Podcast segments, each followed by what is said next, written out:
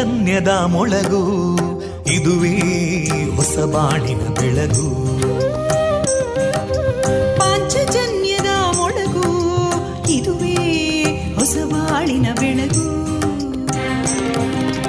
ಜನಮಾನಸವ ಅರಳಿಸುವಂತ ಅರಳಿಸುವಂತ ಜನಮಾನಸವ ಅರಳಿಸುವಂತ ವಿವೇಕವಾಣಿಯ ಮೊಳಗು. ಸುಖ ದುಃಖಗಳಿಗೆ ತಾಕೊರಳಾಗುವ ನೆಲ ಪ್ರೀತಿಯದಿ ಮೊಳಗು.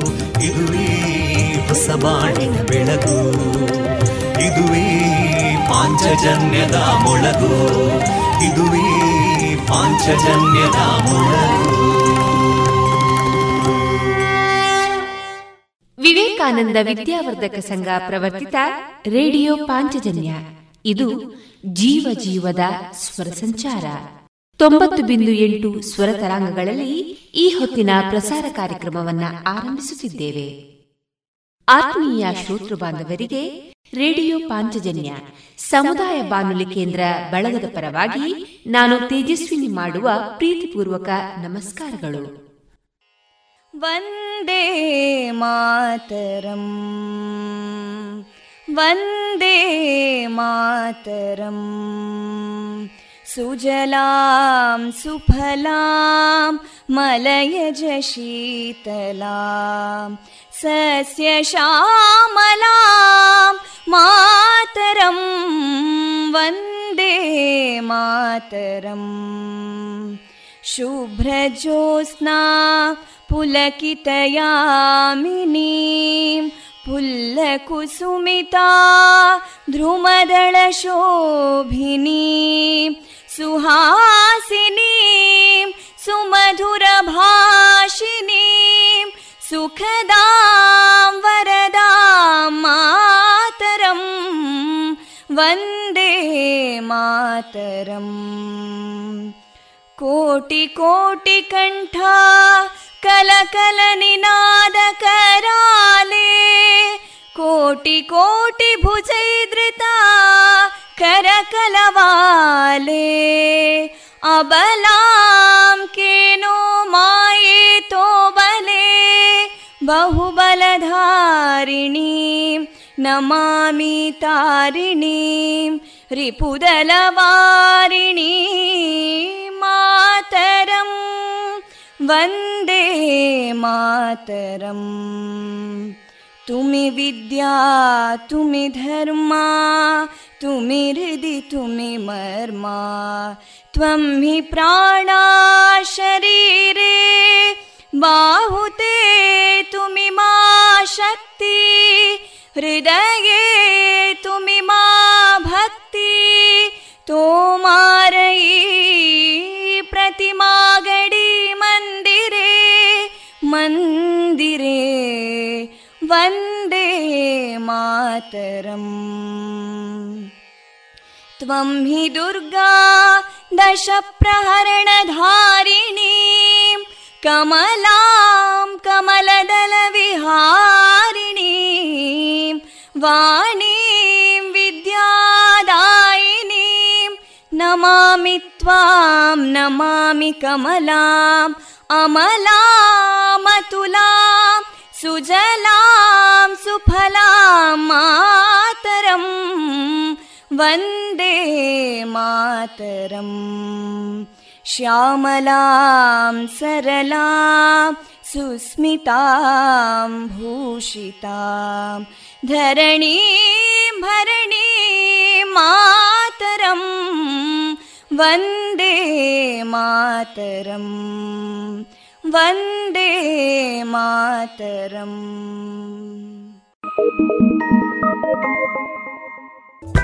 ಇಂದು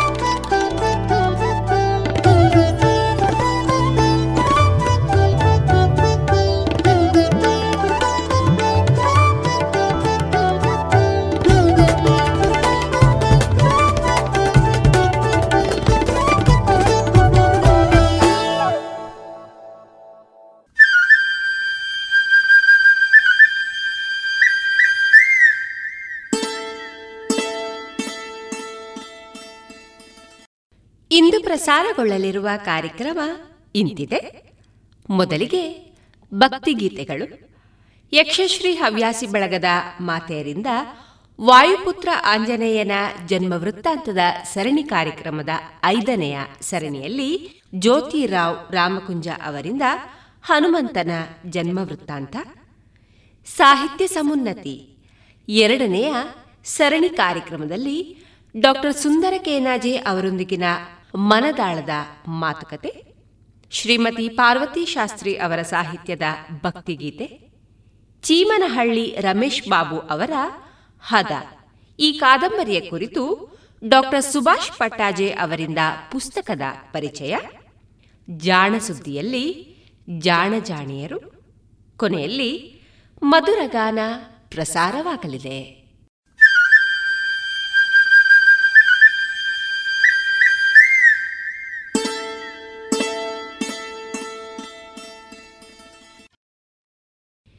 ಇದೀಗ ಮೊದಲಿಗೆ ಭಕ್ತಿ ಗೀತೆಗಳನ್ನ ಕೇಳೋಣ.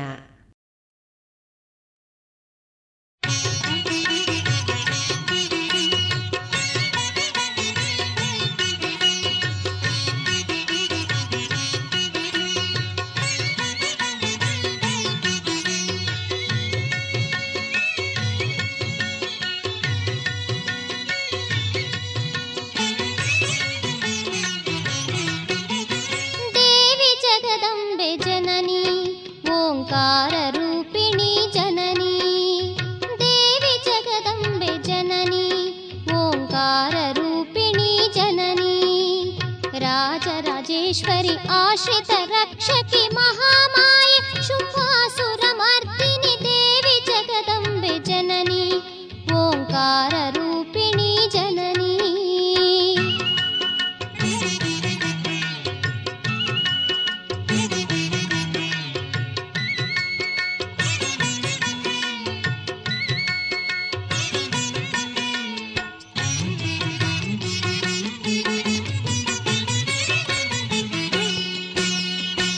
త్రిపుర సుందరి మణిపుర నిలయే.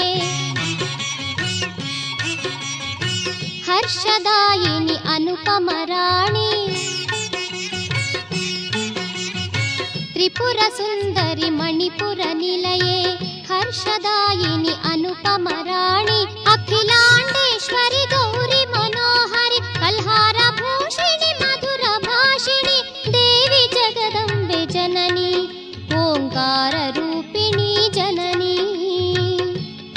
हरिणाक्षी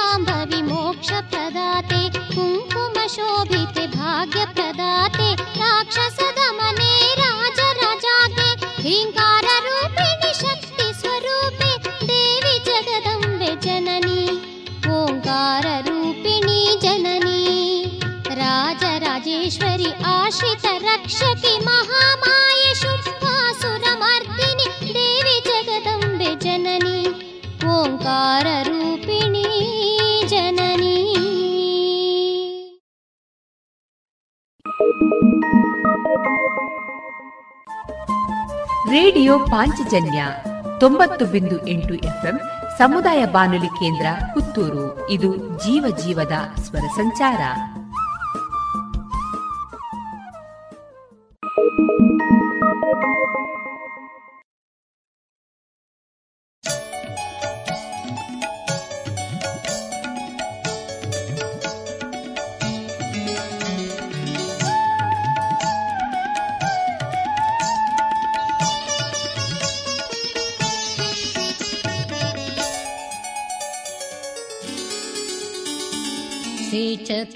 ಕಲ್ಲ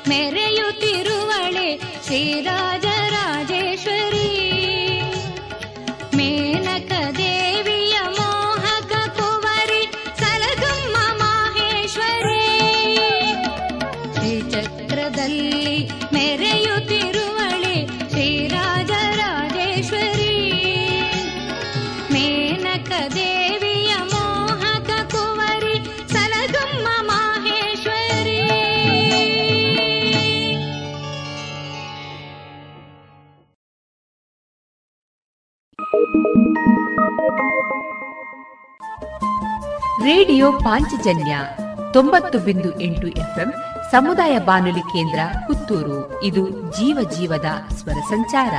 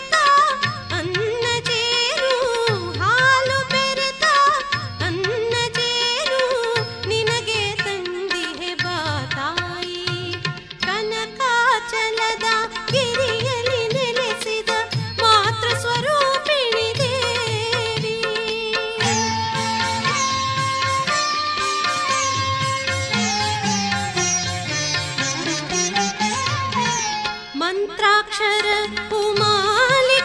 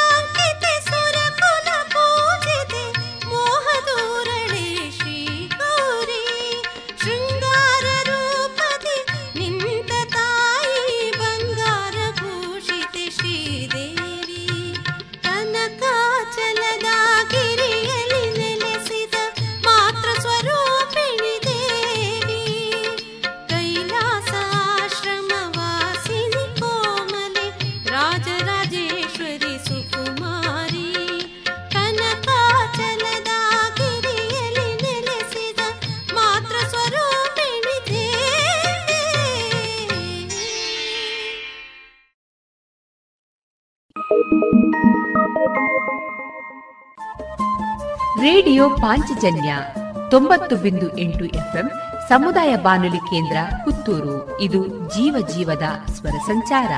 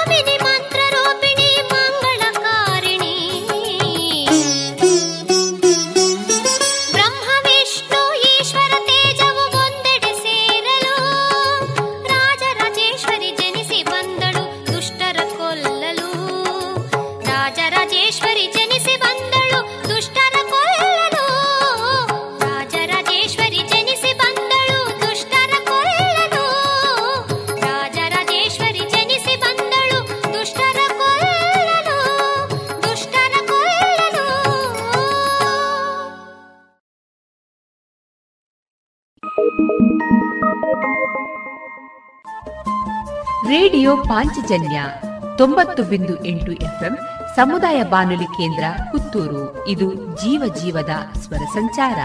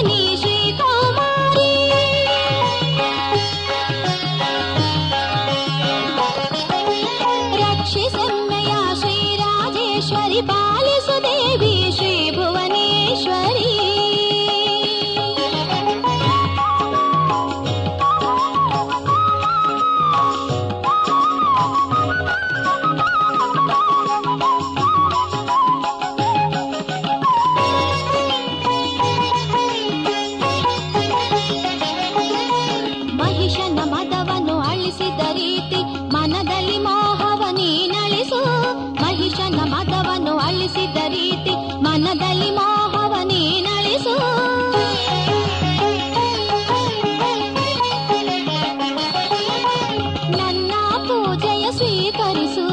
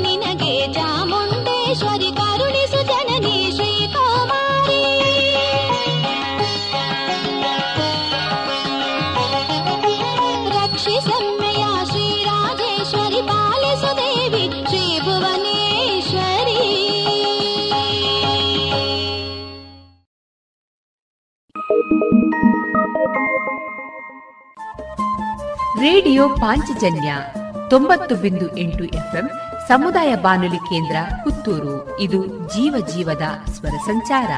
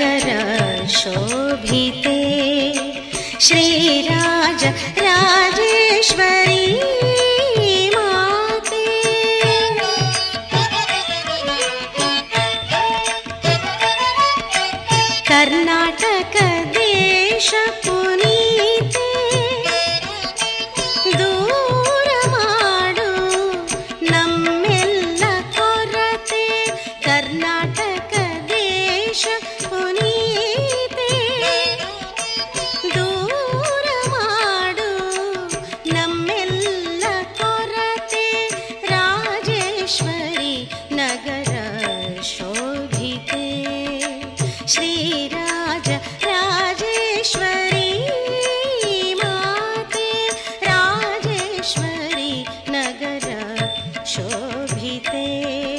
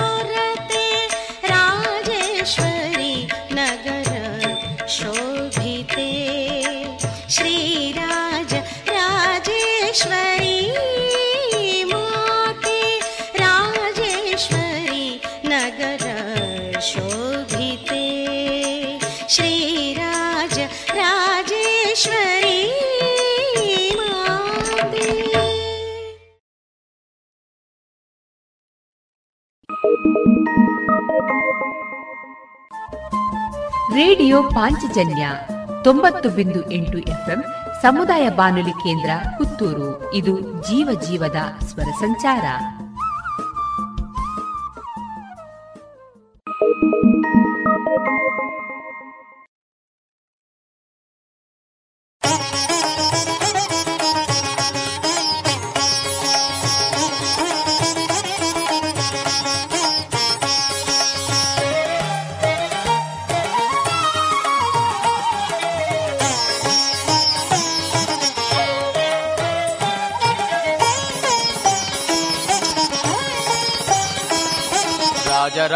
ರಾಜರಾಜೇಶ್ವರಿ ರಾರಾಜಿಸೆ ಆ ರಾಗಲಯ ತಾಳದಿ ಆರಾಧಿಸೆ ರಾಜರಾಜೇಶ್ವರಿ ರಾರಾಜಿಸೆ ರಾಗಲಯ ತಾಳದಿ ಆರಾಧಿಸೆ ರಾಜ ಪರಮೇಶ್ವರಿ ವಿರಾಜಿಸೆ ರಾಜ ಪರಮೇಶ್ವರಿ ವಿರಾಜಿಸೆ ರಾಗತಾನ ಪಲ್ಲವಿಸುದೆ ಹರಿಸೆ ರಾಜರಾಜೇಶ್ವರಿ ರಾರಾಜಿಸೆ ಆ ರಾಗಲಯ ತಾಳದಿ ಆರಾಧಿಸೆ.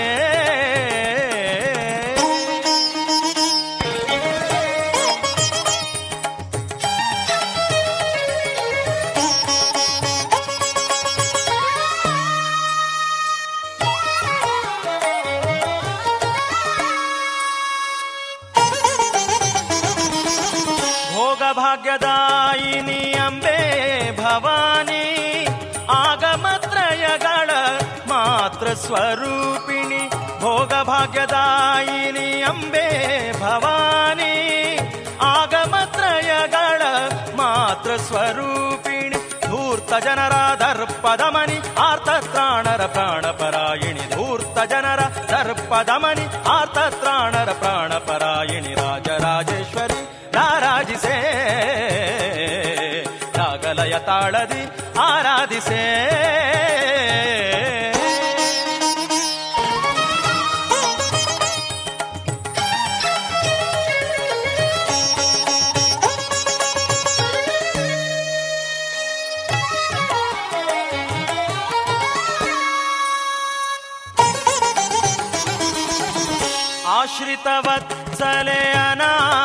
ರಕ್ಷಕಿ, ಕಾಮಿತವರಗಳ ಕರುಣಪ್ರದಾಯಕಿ, ಆಶ್ರಿತವತ್ಸಲೆ, ಅನಾಥ ರಕ್ಷಕಿ, ಕಾಮಿತವರಗಳ ಕರುಣಪ್ರದಾಯಕಿ. ಶಾಶ್ವತ ಸೇವೆಯ ಭಾಗ್ಯವ ಕರುಣಿಸಿ ಸಾಧನೆ ಬದುಕನು ಸಾರ್ಥಕಗೊಳಿಸಿ. ಶಾಶ್ವತ ಸೇವೆಯ ಭಾಗ್ಯವ ಕರುಣಿಸಿ ಸಾಧನೆ ಬದುಕನು ಸಾರ್ಥಕಗೊಳಿಸಿ. ರಾಜರಾಜೇಶ್ವರಿ ರಾರಾಜಿಸೆ. ರಾಗಲಯ ತಾಳದಿ ಆರಾಧಿಸೆ. ರಾಜರಾಜೇಶ್ವರಿ ರಾರಾಜಿಸೇ ರಾಗಲಯ ತಾಳದಿ ಆರಾಧಿಸೆ.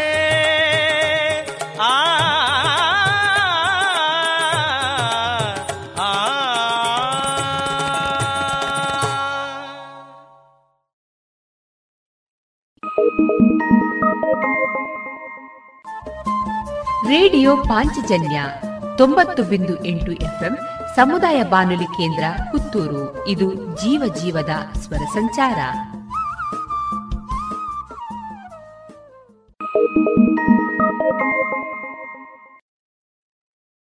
Thank you.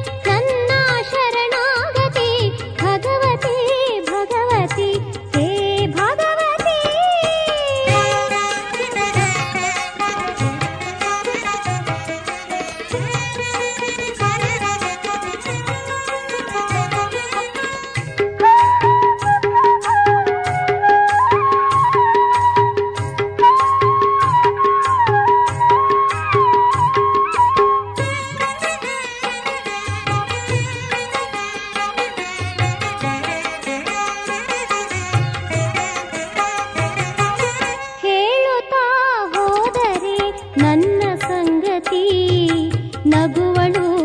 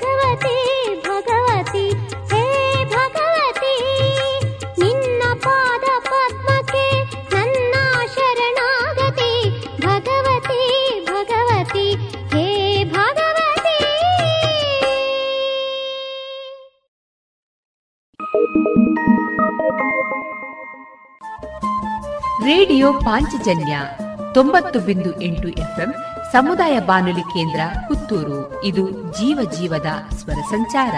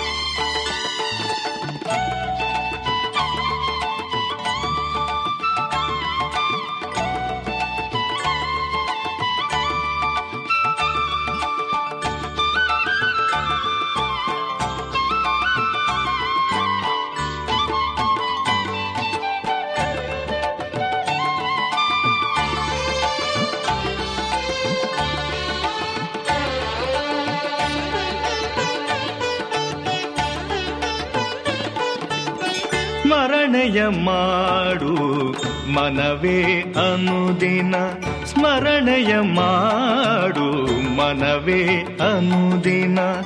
ನಾದ ಬಿಂದು ಕಳಾತಿತಳಾದ ಮಹಿಮಾನ್ವಿತ ಶ್ರೀ ಆದಿ ಮಹಾಮಾತೆ ಪರಮೇಶ್ವರಿ ಶ್ರೀ ರಾಜರಾಜೇಶ್ವರಿಯ. ಸ್ಮರಣೆಯ ಮಾಡು ಮನವೇ ಅನುದಿನ ಸ್ಮರಣೆಯ ಮಾಡು ಮನವೇ ಅನುದಿನ ನಾದ ಬಿಂದು ಕಳಾತಿತಳಾದ महिमान्विते श्री आदिमहामाते परमेश्वरि श्री राजराजेश्वर्य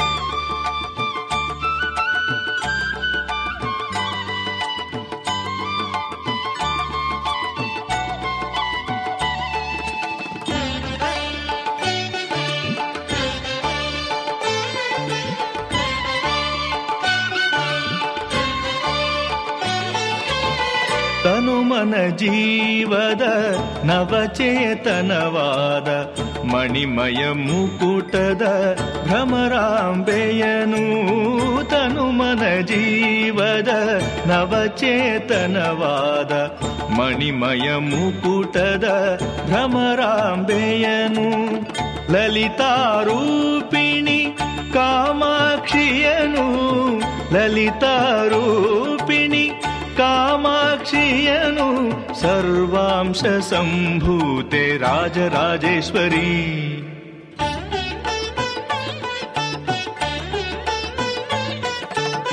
ಸ್ಮರಣೆಯ ಮಾಡು ಮನವೇ ಅನುದಿನ. ಸ್ಮರಣೆಯ ಮಾಡು ಮನವೇ ಅನುದಿನ. ನಾದ ಬಿಂದು ಕಳಾತಿತಳಾದ महिमान्विते श्री आदिमहामाते परमेश्वरि श्री राजराजेश्वर्य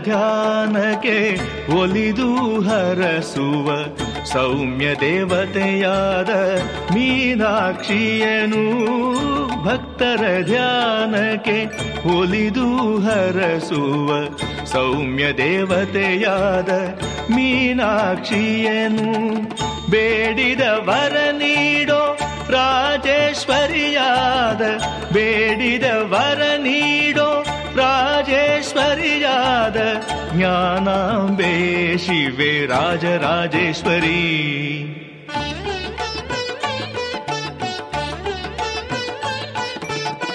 ಸ್ಮರಣೆಯ ಮಾಡು ಮನವೇ ಅನುದಿನ.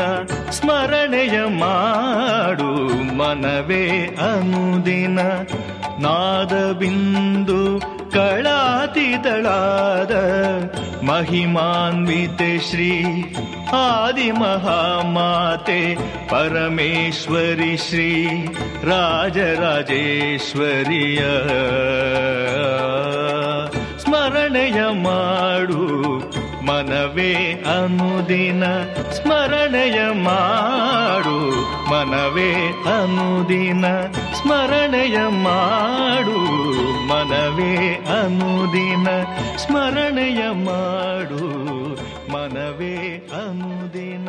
ಸ್ಮರಣೆಯ ಮಾಡು ಮನವೇ ಅನುದಿನ.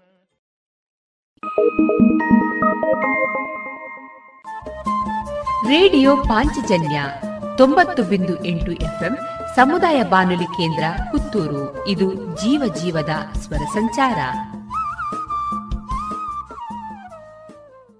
Thank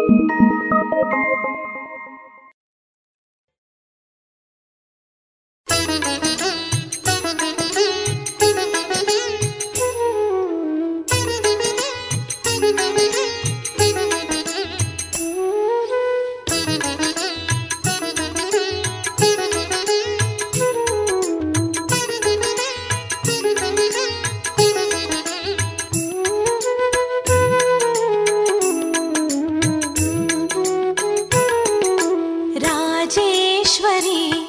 राजराजेश्वरी परशिवन प्रेमदरसि राजेश्वरी। राजेश्वरी राजराजेश्वरी। परशिवन प्रेमदरसि राजेश्वरी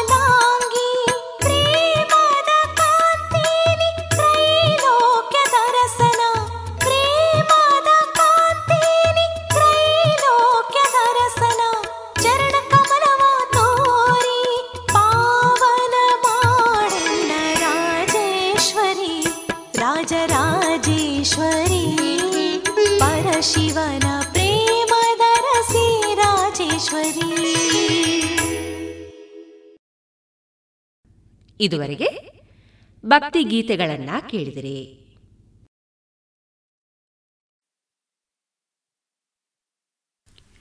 ಈ ಕೊರೋನಾ ವೈರಸ್ ಕಂಟಕ ಇರುವ ಸಮಯದಲ್ಲಿ ನೀವು ಹೆಚ್ಚು ಮುತುವರ್ಜಿ ವಹಿಸಬೇಕು ನಿಮಗೆ ಗೊತ್ತಿರುವ ಯಾರಿಗಾದರೂ ಹುಷಾರಿಲ್ಲದಿದ್ದರೆ ಗಾಬರಿ ಆಗಬೇಡಿ.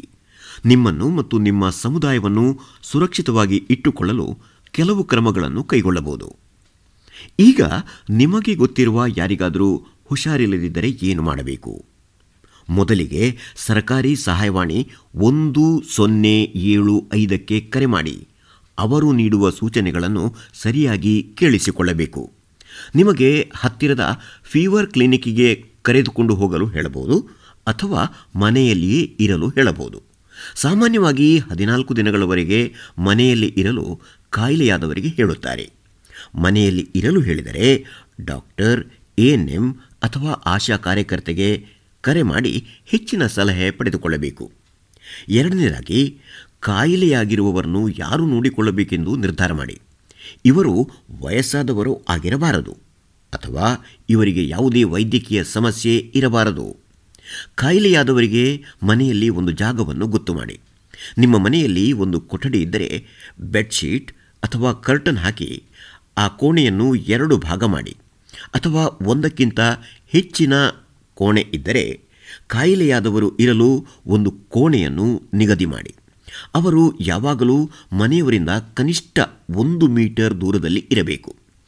ಕಾಯಿಲೆಯಾದವರು ತಮ್ಮ ಕೈ ತೊಳೆಯಲು ಸಾಕಷ್ಟು ಸೋಪು ಮತ್ತು ನೀರು ಲಭ್ಯವಿರುವ ಸ್ಥಳ ಇರುವುದನ್ನು ಖಚಿತಪಡಿಸಿಕೊಳ್ಳುವುದು ಮತ್ತು ಅವರು ಆಗಾಗ್ಗೆ ಕೈ ತೊಳೆಯುವಂತೆ ನೋಡಿಕೊಳ್ಳುವುದು ತುಂಬ ಮುಖ್ಯ. ನಿಮಗೆ ಯೋಚನೆ ಆಗಿರಬಹುದು. ಕಾಯಿಲೆಯಾದವರನ್ನು ನೋಡಿಕೊಳ್ಳುವಾಗ ನನ್ನನ್ನು ನಾನು ಹೀಗೆ ಸುರಕ್ಷಿತವಾಗಿ ನೋಡಿಕೊಳ್ಳುವುದು. ನೀವು ಕಾಯಿಲೆಯಾದವರ ವಸ್ತುಗಳನ್ನು ಮುಟ್ಟುತ್ತಿರುವುದರಿಂದ ನಿಮ್ಮ ಕೈಯನ್ನು ಸಹ ಆಗಾಗ್ಗೆ ಸೋಪು ಮತ್ತು ನೀರಿನಿಂದ ತೊಳೆದುಕೊಳ್ಳುವುದು ತುಂಬ ಮುಖ್ಯ.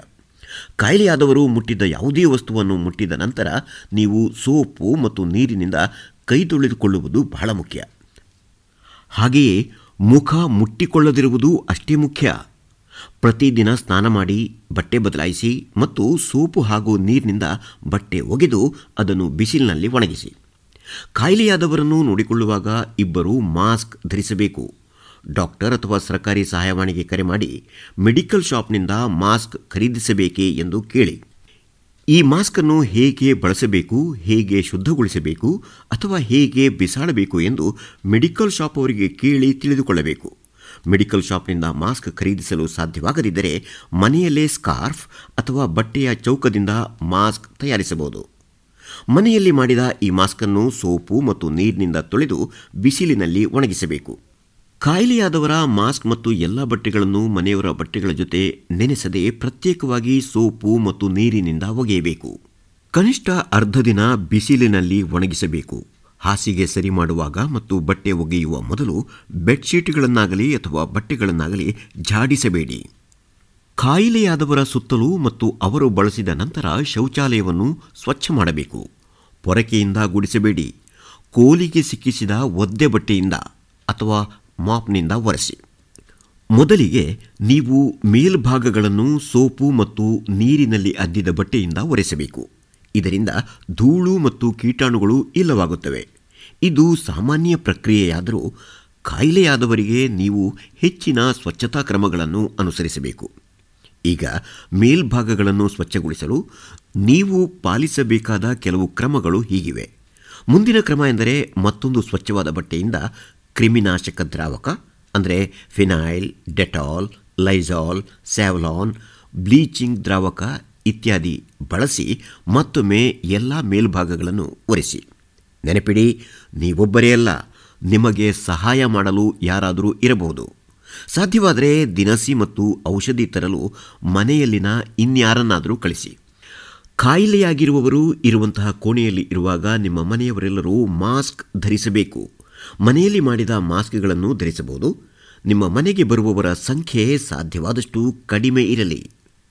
ಕಾಯಿಲೆ ಇರುವವರಿಗೆ ಹೆಚ್ಚಿನ ತರಕಾರಿ, ಹಣ್ಣು, ಬೇಳೆಗಳನ್ನು ತಿನ್ನುವಂತೆ ಉತ್ತೇಜಿಸಿ. ಕಾಯಿಲೆ ಇರುವವರು ಚೆನ್ನಾಗಿ ನೀರನ್ನು ಸಹ ಕುಡಿಯಬೇಕು.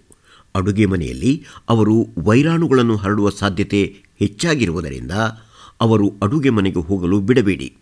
ಅವರು ಬಳಸುವ ಯಾವುದೇ ತಟ್ಟೆ, ಪಾತ್ರೆ ಅಥವಾ ಲೋಟವನ್ನು ಮನೆಯವರು ಬಳಸುವ ವಸ್ತುಗಳಿಂದ ಪ್ರತ್ಯೇಕವಾಗಿ ಇಡುವ ಬಗ್ಗೆ ಖಚಿತಪಡಿಸಿಕೊಳ್ಳಿ. ಇವುಗಳನ್ನು ಸಹ ಸೋಪು ಮತ್ತು ನೀರಿನಿಂದ ಪ್ರತ್ಯೇಕವಾಗಿ ತೊಳೆಯಬೇಕು. ಕಾಯಿಲೆಯಾಗಿರುವವರು ತೆಗೆದುಕೊಳ್ಳುವಂತಹ ಔಷಧಿಗಳನ್ನು ತಪ್ಪದೇ ತೆಗೆದುಕೊಳ್ಳುವುದನ್ನು ಖಚಿತಪಡಿಸಿಕೊಳ್ಳಿ. ಜ್ವರ ಬಂದಿರುವಾಗ ಮೂರು ದಿನಗಳವರೆಗೆ ಊಟ ಆದ ಮೇಲೆ ಐನೂರು ಎಂ ಜಿ ಪ್ಯಾರಾಸೆಟಮಾಲ್ ಮಾತ್ರೆಯನ್ನು ದಿನಕ್ಕೆ ಮೂರರಿಂದ ನಾಲ್ಕು ಸಲ ಕೊಡಬಹುದು ಮತ್ತು ಗಂಟಲು ನೋವು ಕೆರೆತ ಇದ್ದರೆ ಬೆಚ್ಚಗಿನ ನೀರನ್ನು ಗಾರ್ಗಲ್ ಮಾಡಲು ಕೊಡಿ. ಆದರೂ ಈ ಮುನ್ನೆಚ್ಚರಿಕೆಗಳನ್ನು ತೆಗೆದುಕೊಂಡ ಮೇಲೂ ನಿಮಗೆ ಗುಣವಾಗದಿದ್ದರೆ ಏನು ಮಾಡಬೇಕು? ಇಷ್ಟೆಲ್ಲ ಮಾಡಿದ ಮೇಲೂ ರೋಗಿಯ ಸ್ಥಿತಿ ಎರಡು ಮೂರು ದಿನಗಳಲ್ಲಿ ಉತ್ತಮಗೊಳ್ಳದಿದ್ದರೆ ಅಥವಾ ಅತಿ ಹೆಚ್ಚಿನ ಜ್ವರ, ತೀವ್ರ ಕೆಮ್ಮು ಮತ್ತು ಉಸಿರಾಟದ ಸಮಸ್ಯೆ ಇದ್ದರೆ ಡಾಕ್ಟರ್ ಎಎನ್ಎಂ ಅಥವಾ ಆಶಯ ಕಾರ್ಯಕರ್ತೆಗೆ ಕರೆ ಮಾಡಿ. ಈ ಕೊನೆಯ ಸಂದೇಶ ತುಂಬ ಮುಖ್ಯ. ದಯವಿಟ್ಟು ಅದನ್ನು ಆಲಿಸಿ. ಯಾರಿಗಾದರೂ ಉಸಿರಾಡಲು ತುಂಬ ಕಷ್ಟವಾಗುತ್ತಿದ್ದರೆ ಮಾತನಾಡುವಾಗ ಒಂದು ವಾಕ್ಯ ಪೂರ್ತಿ ಮಾಡಲು ಆಗದಿದ್ದರೆ, ತೀವ್ರವಾದ ಎದೆನೋವಿದ್ದರೆ ಎಚ್ಚರ ತಪ್ಪಿದರೆ ಅಥವಾ ತೀವ್ರವಾದ ಸಮಸ್ಯೆಗಳಿದ್ದರೆ, ಇದು ತುರ್ತು ಪರಿಸ್ಥಿತಿಯಾಗಿರುತ್ತದೆ. ತುರ್ತು ಪರಿಸ್ಥಿತಿಯಲ್ಲಿ ಕೂಡಲೇ ಆಂಬ್ಯುಲೆನ್ಸ್ ಕರೆಸಲು ಅಥವಾ ಸರಿಯಾದ ಆಸ್ಪತ್ರೆಗೆ ಹೋಗುವ ಬಗ್ಗೆ ಮಾಹಿತಿ ಪಡೆದುಕೊಳ್ಳಲು ತಕ್ಷಣ ಸ್ಥಳೀಯ ಸಹಾಯವಾಣಿಗೆ, ಆಶಾ ಅಥವಾ ಎಎನ್ಎಂ ಕಾರ್ಯಕರ್ತರಿಗೆ ಕರೆ ಮಾಡಿ. ನೆನಪಡಿ, ಹುಷಾರಿಲ್ಲ ಎನಿಸಿದರೆ ಗಾಬರಿಯಾಗಬೇಡಿ. ಈ ಸೂಚನೆಗಳನ್ನು ಪಾಲಿಸುವ ಮೂಲಕ ನೀವು ನಿಮ್ಮ ಆರೋಗ್ಯ ಮಾತ್ರವಲ್ಲದೆ ನಿಮ್ಮ ಕುಟುಂಬದವರ ಆರೋಗ್ಯವನ್ನು ಕಾಪಾಡಿಕೊಳ್ಳಬಹುದು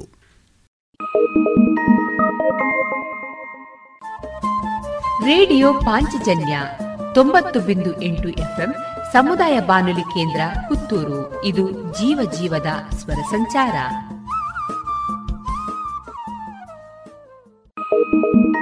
Thank you.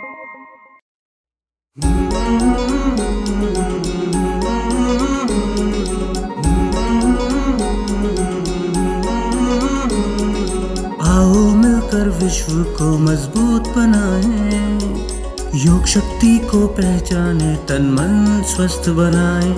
चुने ज्ञान के मार्ग पर हम सत्य को पहचाने योग करें हम नित्य ही ऋषि मुनियों की ही माने। संदेश ही हम विश्व के जन जन में फैलाए।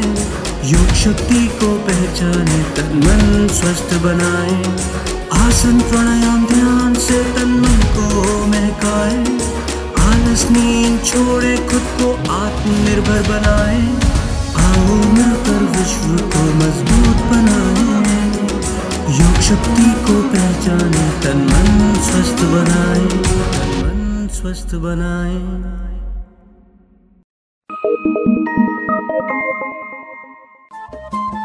ರೇಡಿಯೋ ಪಾಂಚಜನ್ಯ ತೊಂಬತ್ತು ಬಿಂದು ಎಂಟು ಎಫ್ಎಂ ಸಮುದಾಯ ಬಾನುಲಿ ಕೇಂದ್ರ ಪುತ್ತೂರು ಇದು ಜೀವ ಜೀವದ ಸ್ವರ ಸಂಚಾರ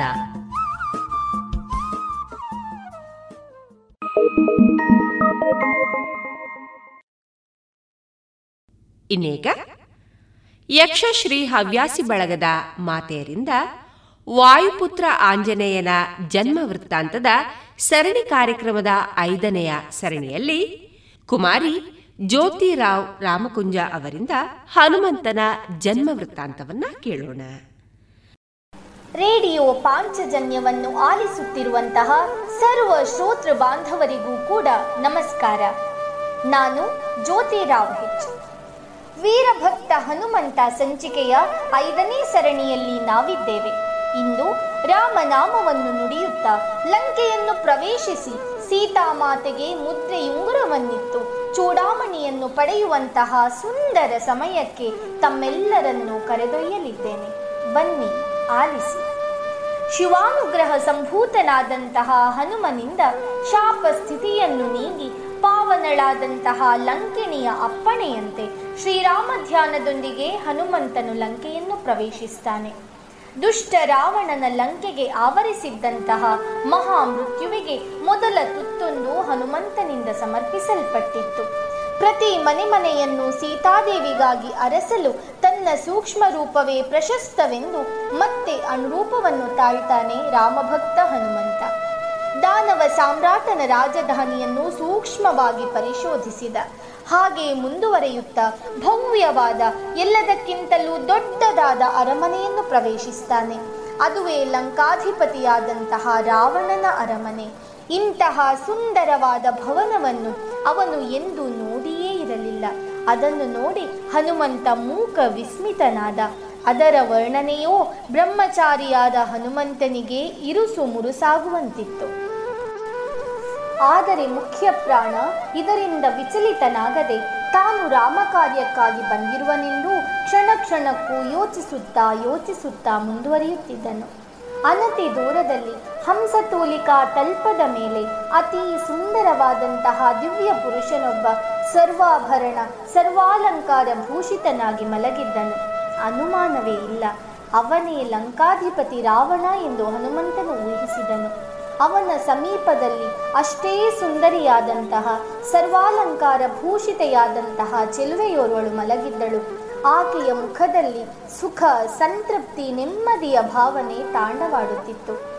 ಅವಳನ್ನು ನೋಡಿದಾಗ ಇವಳು ಯಾರೋ ದಿವ್ಯ ಸ್ತ್ರೀ ಎನ್ನುವುದು ಖಚಿತವಾಗುತ್ತಿತ್ತು. ಅವಳು ಸೀತಾಮಾತೆಯಾಗಿರಬಹುದೇ? ಒಂದು ಕ್ಷಣ ಹನುಮಂತನ ಮನ ಹೊಯ್ದಾಡಿತು. ತಕ್ಷಣ ಸಾವರಿಸಿಕೊಂಡು, ಛೇ ಸೀತಾಮಾತೆಯಾದರೆ ದುಃಖಿಯಾಗಿರಬಹುದಲ್ಲದೆ ಹೀಗೆ ಸಂತೋಷದಿಂದಿರಲು ಸಾಧ್ಯವೇ? ಇಲ್ಲ, ಖಂಡಿತವಾಗಿಯೂ ಇವಳು ಸೀತಾಮಾತೆ ಅಲ್ಲ. ಹಾಗಾದರೆ ಈ ದಿವ್ಯ ಸ್ತ್ರೀ ಯಾರಾಗಿರಬಹುದು? ರಾವಣನ ಪಟ್ಟದರಸಿ ಮಂಡೋದರಿಯೇ ಇರಬೇಕು ಎಂಬ ಅರಿವು ಆತನಿಗೆ ಮೂಡಿತು. ಸೀತೆ ಅಲ್ಲೆಲ್ಲೂ ಕಾಣದೆ ಅಂತಃಪುರದಿಂದ ಹೊರಬಂದನು. ಎಲ್ಲಿ ಹುಡುಕಿದರೂ ಸೀತೆ ಇಲ್ಲ. ಸೀತೆಯ ಸುಳಿವೂ ಸಿಗಲಿಲ್ಲ. ಹನುಮಂತನು ಹಾಗೆ ಹುಡುಕಾಡುತ್ತಾ ಹುಡುಕಾಡುತ್ತಾ ಅಶೋಕವನದ ಬಳಿಗೆ ಬರ್ತಾನೆ. ರಾವಣನು ಅತಿ ಮುತುವರ್ಚಿಯಿಂದ ನಿರ್ವಹಿಸಿದ್ದಂತಹ ಆ ವನ ನೋಡುವವರಿಗೆ ಸ್ವರ್ಗವೇ ಭುವಿಗಿಳಿದು ಬಂದಿದೆ ಎನ್ನುವಂತಹ ಭಾವವನ್ನು ಭರಿಸುವಂತಿತ್ತು. ರಾತ್ರಿಯ ವೇಳೆಯಾದ್ದರಿಂದ ಬೆಳದಿಂಗಳು ಆ ವನದ ಮೇಲೆ ಆವರಿಸಿ ವಿಶೇಷವಾದಂತಹ ತಂಪನ್ನು ಸೃಷ್ಟಿಸಿತ್ತು. ಅಲ್ಲಿದ್ದಂತಹ ದೊಡ್ಡ ಶಿಂಶುಕ ವೃಕ್ಷದಡಿಯಲ್ಲಿ ಸರ್ವ ಲಕ್ಷಣ ಭೂಷಿತೆಯಾದಂತಹ ಚೆಲುವೆಯೊಬ್ಬಳು ಅಳುತ್ತಾ ರಾಮ ರಾಮ ಎನ್ನುತ್ತಿದ್ದಳು. ಆದರೆ ಅವಳು ಮಲಿನವಾದಂತಹ ವಸ್ತ್ರವನ್ನು ಧರಿಸಿದ್ದಳು. ಆಭರಣವೂ ಇರಲಿಲ್ಲ. ಆದರೆ ಮುಖದ ಮೇಲೆ ಮಹಾ ತೇಜಸ್ಸು ಹೊಳೆಯುತ್ತಿತ್ತು. ನೋಡುತ್ತಿದ್ದಂತೆ ಭಯ ಭಕ್ತಿಗಳು ಕೇರುವಂತಿತ್ತು ಇವಳೇ ಸೀತಾಮಾತೆ ಎಂದು ಹನುಮನಿಗೆ ಗೊತ್ತಾಗಲು ಹೊತ್ತೇನು ಬೇಕಾಗಿರಲಿಲ್ಲ. ರಾತ್ರಿಯ ಕತ್ತಲಿನ್ನೂ ಸರಿದಿರಲಿಲ್ಲ. ಬೆಳಗಾಗಲು ಇನ್ನೂ ಸ್ವಲ್ಪ ಹೊತ್ತು ಬಾಕಿ ಇತ್ತು ಎನ್ನುವಷ್ಟರಲ್ಲಿ ರಾವಣನು ತನ್ನ ಸಹಚರರೊಡಗೂಡಿ ಸೀತೆಯ ಬಳಿ ಬಂದನು. ದಾಸಿಯರು ಸುಗಂಧ ದ್ರವ್ಯವನ್ನು, ರುಚಿಯಾದ ಆಹಾರವನ್ನು, ರೇಷ್ಮೆಯ ವಸ್ತ್ರಾಭರಣಗಳನ್ನು ತಂದಿದ್ದರು. ಅದನ್ನು ತಂದು ಸೀತೆಯ ಮುಂದಿಟ್ಟರು. ರಾವಣನು ಪ್ರೇಮ ತುಂಬಿದಂತಹ ಮೃದು ಮಧುರ ಮಾತುಗಳಲ್ಲಿ, ಸೀತಾದೇವಿ, ಇನ್ನಾದರೂ ನೀನು ಆ ರಾಮನ ಆಲೋಚನೆಯನ್ನು ಬಿಟ್ಟು ಬಿಡು ನನ್ನ ಅರಮನೆಯ ಸೌಂದರ್ಯವನ್ನು, ವೈಭೋಗವನ್ನು ಒಮ್ಮೆ ದಿಟ್ಟಿಸಿ ನೋಡು. ನನ್ನ ರಸಿಯಾದರೆ ನಾನು ಧನ್ಯ. ನನ್ನ ಉಳಿದ ರಾಣಿಯರನ್ನೆಲ್ಲರನ್ನೂ ಕೂಡ ನಿನ್ನ ದಾಸಿಯನ್ನಾಗಿ ಮಾಡುತ್ತೇನೆ. ಹೀಗೆ ಪರಿಪರಿಯಾಗಿ ಭಿನ್ನವಿಸಿದರೂ ಕೂಡ ಸೀತೆ ಇವನ ಮಾತನ್ನು ಕೇಳಲೇ ಇಲ್ಲ. ಮಾತು ಕೇಳುವುದು ಬಿಡಿ, ಕತ್ತೆತ್ತಿಯೂ ನೋಡಲಿಲ್ಲ. ಬದಲಾಗಿ ಅಳುತ್ತಾ ಕೋಪದಿಂದ, ರಾಮನಿಲ್ಲದ ವೇಳೆಯಲ್ಲಿ ನನ್ನನ್ನು ಇಲ್ಲಿಗೆ ಸೆಳೆದು ತಂದಿದ್ದೀಯ, ಕದ್ದು ತಂದಿದ್ದೀಯ, ನಿನ್ನ ಪರಾಕ್ರಮಕ್ಕೆ ಧಿಕ್ಕಾರವಿರಲಿ. ನನ್ನ ಸ್ವಾಮಿ ಇಲ್ಲಿಗೆ ಬಂದೇ ಬರುತ್ತಾರೆ. ನಿನ್ನನ್ನು, ನಿನ್ನವರನ್ನು ಸೆರೆ ಬಡಿದೇ ಬಡಿಯುತ್ತಾರೆ. ಆಗಲಾದರೂ ಮತ್ತೊಮ್ಮೆ ನಾನು ನನ್ನ ಪತಿಯನ್ನು ಸೇರಬಹುದು. ಹೀಗೆಂದಾಗ ರಾವಣನು ದುಃಖಿತನಾಗಿ ಅಲ್ಲಿಂದ ಹೊರಟು ಹೋಗುತ್ತಾನೆ. ಆಗ ಸೀತೆಯು ಮತ್ತಷ್ಟು ಭಯಗೊಂಡು, ರಾಮ ರಾಮ ಎಂದು ರೋಧಿಸುತ್ತಾ ರೋಧಿಸುತ್ತಾ ಮರುಕತೊಡಗುತ್ತಾಳೆ. ಮರದ ಮರೆಯಲ್ಲಿ ನಿಂತು ಇದನ್ನೆಲ್ಲ ನೋಡುತ್ತಿದ್ದಂತಹ ಹನುಮಂತನಿಗೆ ಇದು ಕೆಡುಕೆನಿಸಿತು. ಮರೆಯಲ್ಲೇ ನಿಂತು ರಾಮ ಮಂತ್ರವನ್ನು ಸುಶ್ರಾವ್ಯವಾಗಿ ಹಾಡತೊಡಗಿದನು. ಆ ಮಧುರವಾದ ಹಾಡಿನಲ್ಲಿ ತಾನು ಸ್ವಾಮಿ ಕಾರ್ಯಕ್ಕಾಗಿ ಬಂದ ಬಂಟನೆಂದು ತಿಳಿಸತೊಡಗಿದನು. ಇದು ರಕ್ಕಸರ ಸಂಚು ಇರಬಹುದೇ ಎಂದು ಸೀತೆಯು ಮೊದಲಿಗೆ ಭಯಗೊಂಡಳು. ಅಷ್ಟರಲ್ಲಿಯೇ ಹನುಮಂತನು ಮರದ ಮರೆಯಿಂದ ಅವಳ ಎದುರಿಗೆ ಬಂದು ಸೇವಕನಂತೆ ನಿಂತು ಅವಳ ಪದತಳದಲ್ಲಿ ಶ್ರೀರಾಮನು ಕೊಟ್ಟಂತಹ ಮುದ್ರೆಯುಂಗುರವನ್ನಿಟ್ಟನು. ಅವನ ಭಕ್ತಿಯನ್ನು ನೋಡಿ ಸೀತೆಗೆ ಪರಮಾನಂದವಾಯಿತು. ಅವಳು ನೆಮ್ಮದಿಯ ನಿಟ್ಟುಸಿರಿಟ್ಟಳು. ರಾಮ ಲಕ್ಷ್ಮಣರ ಕುಶಲೋಪರಿ ವಿಚಾರಿಸಿದಳು. ತಾನೂ ಕೂಡ ತನ್ನ ಮುಡಿಯಲ್ಲಿದ್ದಂತಹ ಚಿನ್ನದ ಚೂಡಾಮಣಿಯನ್ನು ಗುರುತಿಗಾಗಿ ತೆಗೆದುಕೊಟ್ಟಳು. ಅದನ್ನು ಹನುಮಂತನು ಜಾಗ್ರತೆಯಿಂದ, ಭಯಭಕ್ತಿಯಿಂದ ತೆಗೆದುರಿಸಿಕೊಂಡನು. ನಂತರ ಹನುಮಂತನು, ಅಮ್ಮ ಸೀತಾದೇವಿ, ನಿಮ್ಮ ಕಷ್ಟವನ್ನು ನಾನು ನೋಡಲಾರೆ. ಹೆಗಲ ಮೇಲೆ ಕೂರಿಸಿಕೊಂಡು ರಾಮನ ಬಳಿಗೆ ಕರೆದೊಯ್ಯುತ್ತೇನೆ. ಹೇಗೂ ರಾವಣನು ಮೋಸದಿಂದಲ್ಲವೇ ತಾಯಿ, ನಿಮ್ಮನ್ನು ಕರೆತಂದದ್ದು. ಮೋಸವನ್ನು ಮೋಸದಿಂದಲೇ ಕೊನೆಗೊಳಿಸಬೇಕು, ಹೀಗೆಂದನು. ಆದರೆ ಮಹಾಪತಿವ್ರತೆಯು ಭಕ್ತೆಯೂ ಆದಂತಹ ಸೀತೆಯು, ಭಕ್ತ, ಹಾಗನ್ನಬೇಡ. ನನ್ನನ್ನು ಕರೆತಂದಂತಹ ಆ ದುರುಳನನ್ನು ಶಿಕ್ಷಿಸಬೇಡವೇ. ಅವನನ್ನು ಸೋಲಿಸಿಯೇ ರಾಮ ನನ್ನನ್ನು ಕರೆದೊಯ್ಯಲಿ. ಅದೇ ಸರಿಯಾದ ಮಾರ್ಗ ಎಂದಳು. ಕುಶಾಗ್ರಮತಿಯಾದಂತಹ ಹನುಮನಿಗೂ ಆಕೆಯ ಮಾತಿನ ಅರ್ಥ ತಿಳಿಯಿತು. ಕೋಟಿ ಕೋಟಿ ಸಂಖ್ಯೆಯಲ್ಲಿದ್ದಂತಹ ತಮ್ಮ ಸೈನ್ಯದ ಬಗ್ಗೆ, ಸುಗ್ರೀವ ಅಂಗದರ ಶೌರ್ಯದ ಬಗ್ಗೆ, ಇತರ ವೀರರ ಬಗೆಗೆ ತಿಳಿಸಿ ಚಿಂತಿಸದಿರುವಂತೆ ಧೈರ್ಯ ತುಂಬಿ ಹೊರಡಲು ಅನುವಾದನು ಹನುಮಂತ. ಮಹತ್ತರವಾದ ಕಾರ್ಯವನ್ನು ನೆರವೇರಿಸಿದ ಬಳಿಕ ಆಚೆ ಈಚೆ ನೋಡುತ್ತಾ ನಿಂತ ಹನುಮನಿಗೆ ಹೀಗನ್ನಿಸಿತು. ರಾವಣನ ಈ ನಗರವು ಎಷ್ಟೊಂದು ವೈಭವೋಪೇತವಾಗಿದೆ. ಹಾಗಾದರೆ ಅವನ ಸೈನ್ಯ ಇನ್ನೆಷ್ಟಿದ್ದೀತು? ಅವನ ನಿಜವಾದ ಶಕ್ತಿ ಎಂತಹುದು? ಅವನ ಬಲಾಬಲ ಏನು? ಹೀಗೆ ಎಲ್ಲವನ್ನು ನಾನು ತಿಳಿದುಕೊಳ್ಳಬೇಕು. ಕಣ್ಣಾರೆ ನೋಡಬೇಕು ಎಂದು ಯೋಚಿಸತೊಡಗಿದನು.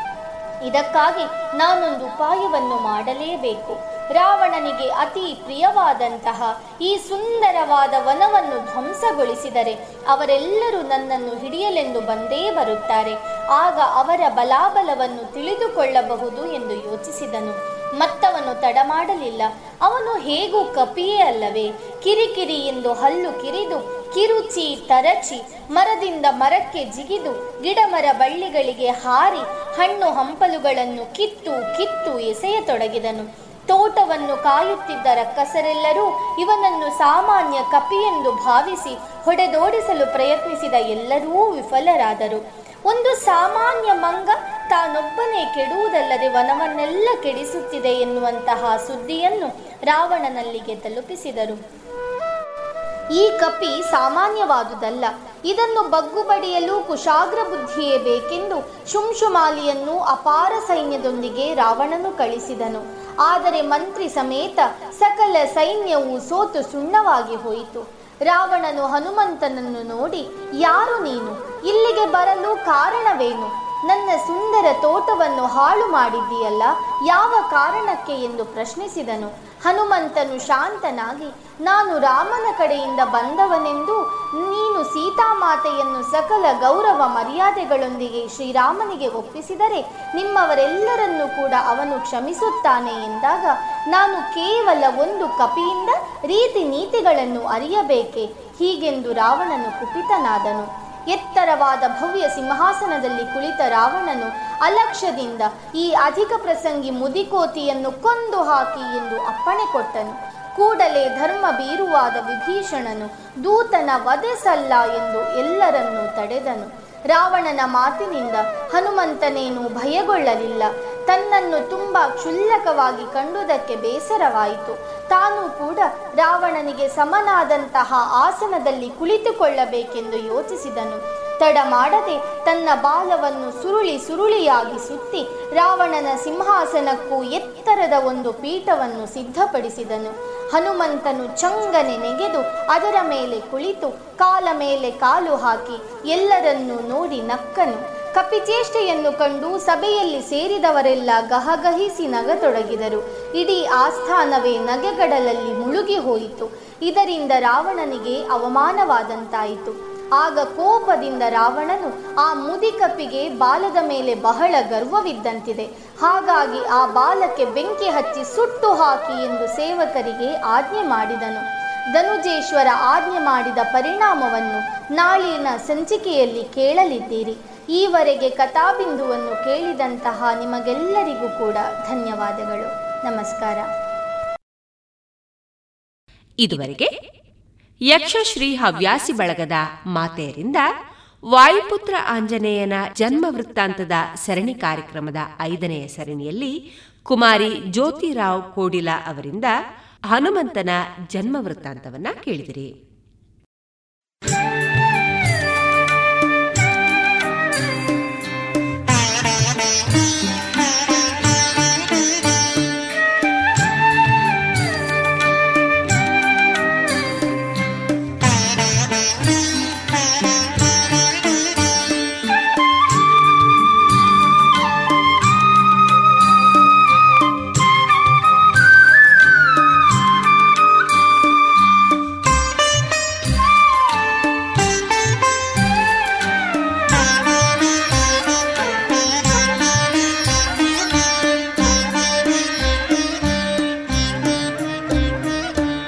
ಇದೀಗ ಸಾಹಿತ್ಯ ಸಮುನ್ನತಿ ಎರಡನೆಯ ಸರಣಿ ಕಾರ್ಯಕ್ರಮದಲ್ಲಿ ಡಾಕ್ಟರ್ ಸುಂದರ ಕೇನಾಜೆ ಅವರೊಂದಿಗಿನ ಮನದಾಳದ ಮಾತುಗಳ ಮುಂದುವರಿದ ಮಾತುಗಳನ್ನ ಕೇಳೋಣ.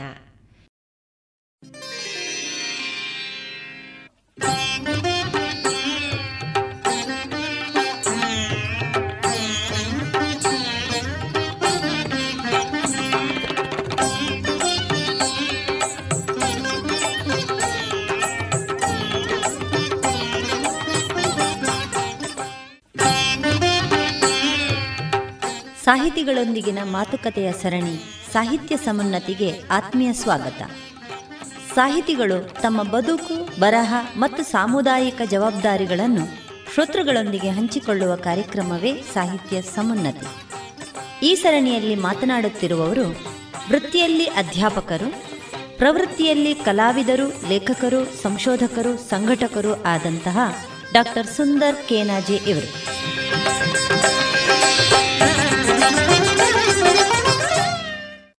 ಜನಪದ ಸಾಹಿತ್ಯದಲ್ಲಿ ಬದುಕಿನ ವಾಸ್ತವಾಂಶಗಳನ್ನು ತೆರೆದಿಡುವ ನುಡಿಗಳು ಪಾಡ್ದನಗಳನ್ನು ನಾವು ಕಾಣ್ತಾ ಇದ್ದೇವೆ.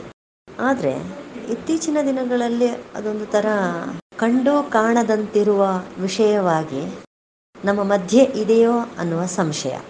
ಅದು ಒಂಥರ ಜಾಣಕುರುಡು ಅಂತ ನಾವು ಹೇಳ್ತೇವೆ ಅಲ್ಲ? ಜಾಣಕುರುಡುಗಳು ನಮ್ಮ ಸಮುದಾಯದಲ್ಲಿ ತುಂಬಾ ನಡೀತಾ ಇದೆ ಇತ್ತೀಚೆಗೆ.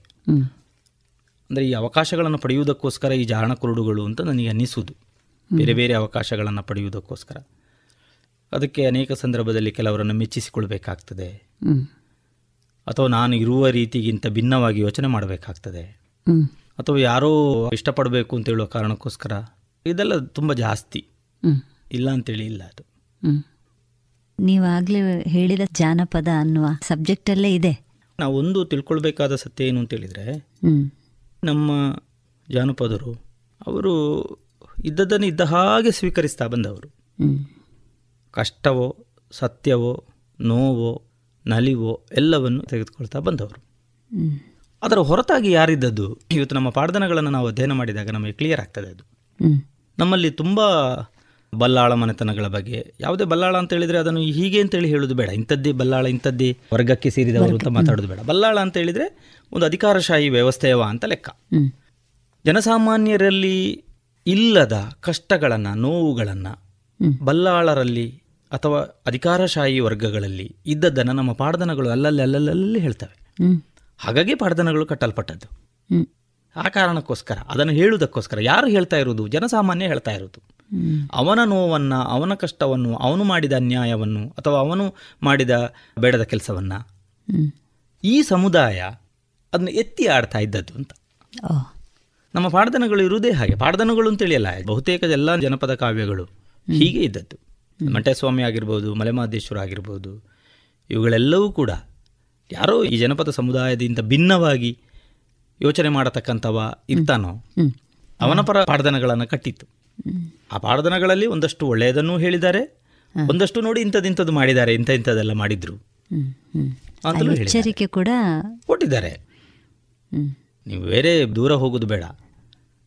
ಕೋಟಿ ಚೆನ್ನಯ್ಯ ಪಾಡ್ದನವನ್ನು ತಗೊಳ್ಳಿ ಕೋಟಿ ಚೆನ್ನಯ್ಯ ಪಾಡ್ದನದಲ್ಲಿ ಕೋಟಿ ಚೆನ್ನಯ್ಯರ ಧೀರೋದ್ಧಾತ ಮನಸ್ಥಿತಿಗಳನ್ನು ಹೇಳ್ತಾ ಹೇಳ್ತಾ ಹೇಳ್ತಾನೆ ಅವರಿಗೆ ಅನ್ಯಾಯ ಮಾಡಿದವರನ್ನು ಅಷ್ಟೇ ಪ್ರಬಲವಾಗಿ ಹೇಳ್ತಾ ಬಂದಿದ್ದಾರೆ. ಎರಡನ್ನೂ ಕೂಡ ಹೇಳ್ತಾ ಬಂದಿದೆ ಅಂತ. ಅಂದರೆ ಈ ಸಮುದಾಯ ಒಳ್ಳೆಯದನ್ನು ಹೇಳ್ತಾನೆ ಅವರಿಗೆ ಅನ್ಯಾಯ ಮಾಡಿದ ಅವರಿಗೆ ದ್ರೋಹ ಮಾಡಿದ ಜನರನ್ನು ಕೂಡ ಎತ್ತಿ ಆಡ್ತಾ ಬಂದಿದೆ. ಸಿರಿಪಾಡ್ದನೂ ಕೂಡ ಹಾಗೆ. ಒಂದು ಸ್ತ್ರೀಗೆ ಆಗತಕ್ಕಂಥ ಅನ್ಯಾಯವನ್ನು ಪುರುಷ ಪ್ರಧಾನವಾದಂತಹ ಒಂದು ವ್ಯವಸ್ಥೆ ಮಾಡಿದ ಲೋಪಗಳನ್ನು ದೋಷಗಳನ್ನು ಅದು ಎತ್ತಿ ಆಡ್ತಾ ಬಂದದ್ದು. ಅದುವೇ ಸಿರಿಪಾಡ್ದನ. ಸೊ ಹಾಗಾಗಿ ಪಾಡ್ದನಗಳು ನಮ್ಮಲ್ಲಿರುವ ಕಥನ ಕಾವ್ಯಗಳು ಅಥವಾ ನಮ್ಮಲ್ಲಿರುವ ಪಾಡ್ದನಗಳು ಇತ್ಯಾದಿಗಳೆಲ್ಲವೂ ಕೂಡ ಈ ಸಮುದಾಯದಲ್ಲಿ ವಾಸ್ತವಿಕಕ್ಕಿಂತ ಭಿನ್ನವಾಗಿ ಯಾರೆಲ್ಲ ಬದುಕಲಿಕ್ಕೆ ಹವಣಿಸಿದ್ರೋ ಅವರನ್ನೆಲ್ಲ ಅದು ಸರಿಯಿಲ್ಲ ಅಂತ ಹೇಳುವ ನೆಲೆಯಲ್ಲಿ ಹೇಳ್ತಾ ಬಂದಿದೆ. ಐನೂರು ವರ್ಷಗಳ ಇತಿಹಾಸದ ಪಾಡದನಗಳು ಬಂದದ್ದು ಹಾಗೆ. ಈ ಶಾಲೆಯಲ್ಲಿ ಶಿಕ್ಷಣ. ಅಲ್ಲೂ ಪುನಃ ನೀತಿ ಶಿಕ್ಷಣ ಬೇರೆ ಯೋಗ ಶಿಕ್ಷಣ ಬೇರೆ ಪಠ್ಯ ಶಿಕ್ಷಣ ಅಂದರೆ ಪ್ರತ್ಯೇಕಿಸಿ ವಿಕೇಂದ್ರೀಕರಿಸಿ ನೋಡ್ತಾ ಇರುವಂಥ ಒಂದು ಅಪಾಯವನ್ನು ಕಾಣ್ತಾ ಇದ್ದೇವೆ. ಈಗ ನೀವು ಹೇಳ್ತಾ ಇದ್ದ ಹಾಗೆ ಒಂದು ಸಮಾಜದಲ್ಲೇ ಇದೆಲ್ಲವೂ ಕೂಡ ಕೇಂದ್ರೀಕರಿಸಿಕೊಂಡು ಬದುಕುವುದನ್ನು ಕಲಿಸಿದೆ ಅಂತ ಅನಿಸ್ತದೆ ಜಾನಪದದ ಒಂದು ಬದುಕಿನ ರೀತಿ ಅಲ್ಲ? ಹೌದು. ಅಂದ್ರೆ ಒಂದು ನಾವು ಬಹಳ ಮಹತ್ವವಾಗಿ ಹೇಳಬೇಕಾದ ವಿಷಯ ಏನು ಅಂತ ಹೇಳಿದ್ರೆ ಕೆಲವು ಜಾನಪದ ಬುಡಕಟ್ಟು ಜನಾಂಗದವರೆಲ್ಲರೂ ಕೂಡ ಅವರು ನಂಬಿಕೊಂಡು ಬಂದ ನಂಬಿಕೆ ಆಚಾರ ವಿಚಾರ ಇತ್ಯಾದಿಗಳ ಆಧಾರದಲ್ಲಿ ಎಷ್ಟೋ ತಲತಲಾಂತರಗಳವರೆಗೆ ಒಂದು ಸಮುದಾಯವನ್ನು ಕಟ್ಟಿ ಬೆಳೆಸಿಕೊಂಡು ಅವರು ಬಂದಿದ್ದಾರೆ ಉಳಿಸಿಕೊಂಡು ಬಂದಿದ್ದಾರೆ. ಇವತ್ತಿಗೂ ಇದೆ. ಇವತ್ತಿಗೂ ಅನೇಕ ಬುಡಕಟ್ಟು ಜನಾಂಗದವರು ಅವರದೇ ರೀತಿಯಲ್ಲಿ ಅವರು ಬೆಳೀತಾ ಸಹಜವಾಗಿ ಇರ್ತಾ ಇದ್ದಾರೆ.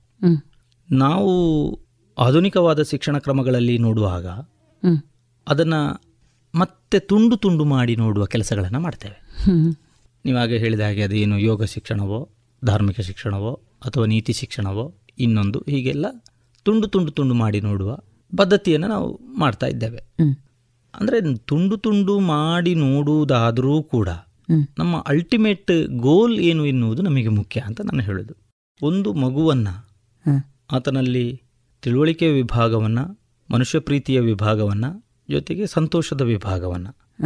ಈ ಮೂರನ್ನು ಬೆಳೆಸಲಿಕ್ಕೆ ನಮ್ಮಿಂದ ಸಾಧ್ಯತೆ ಆಗುವುದೇ ಶಿಕ್ಷಣದ ಮುಖ್ಯ ಉದ್ದೇಶ ಆಗಬೇಕಾದದ್ದು.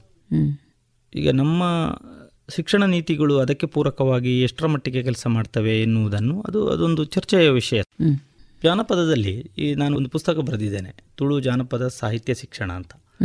ಅಂದರೆ ತುಳು ಜಾನಪದವನ್ನು ಅದರ ಸಾಹಿತ್ಯವನ್ನು ಕಲಿಯುವ ವಿಧಾನಕ್ಕೆ ಸಂಬಂಧಪಟ್ಟ ಹಾಗೆ ಒಂದು ಪುಸ್ತಕ ಅದು ನಮ್ಮದು ಜಾನಪದದಲ್ಲಿ ಹೇಗೆ ಅಂತ ಹೇಳಿದರೆ ಈ ವಿಭಾಗಗಳು ಇಲ್ಲ. ಈ ವಿಭಾಗಗಳೆಲ್ಲವನ್ನು ಒಂದೇ ರೀತಿಯಲ್ಲಿ ಸಮನ್ವಯಗೊಳಿಸಿ ನೋಡುವುದನ್ನು ಅಂತಹ ಒಂದು ಕಲಿಕಾ ಪದ್ಧತಿಯನ್ನು ಅದು ಬೆಳೆಸಿಕೊಂಡಿದೆ. ಯಾರು ಬೆಳೆಸಿದ್ರು ಅದನ್ನು ಯಾರು ಮಾಡಿದ್ರು ಇದೆಲ್ಲ ಗೊತ್ತಿಲ್ಲ ನಮಗೆ. ಅದೆಷ್ಟೋ ತಲಾತಲಾಂತರಗಳಿಂದ ಬಂದಿರಬಹುದು. ಆದರೆ ಅದು ಇದೆ. ಅಲ್ಲಿ ಪರಸ್ಪರ ತಿಳುವಳಿಕೆಯ ಭಾಗವೂ ಇದೆ ಪ್ರೀತಿಯ ಭಾಗವೂ ಇದೆ ಸಂತೋಷ ಪಡುವ ಭಾಗವೂ ಇದೆ. ಇದು ನಮ್ಮ ಔಪಚಾರಿಕ ಶಿಕ್ಷಣಕ್ಕಿಂತ ಭಿನ್ನವಾದ ರೀತಿಯಲ್ಲಿ ಬೆಳಕೊಂಡು ಬಂದಿದೆ. ಶಿಕ್ಷಣ ಪದ್ಧತಿಯನ್ನು ನಾವು ಬೆಳೆಸುವ ಸಂದರ್ಭದಲ್ಲಿ ಇದು ನಮಗೆ ಗೊತ್ತಿರಬೇಕು. ಇದರ ಬದಲು ಏನಾಗ್ತಾ ಇದೆ? ಸ್ಪರ್ಧೆಯ ಭಾವ ಬೆಳೀತಾ ಇದೆ. ಅಥವಾ ಅಂಕದ ಭಾವ ಬೆಳೀತಾ ಇದೆ. ಅಥವಾ ಸ್ಥಾನಮಾನಗಳ ಭಾವ ಬೆಳೀತಾ ಇದೆ. ಎಲ್ಲರಿಗೂ ಈಗ ಈ ದೇಶದಲ್ಲಿರುವ ನೂರ ಮೂವತ್ತು ಕೋಟಿ ಜನರಿಗೂ ಹೀಗೆ ಬೆಳೆಸಲಿಕ್ಕೆ ನಮ್ಮಿಂದ ಸಾಧ್ಯತೆ ಇದೆಯಾ? ಅದು ಪ್ರಶ್ನೆ.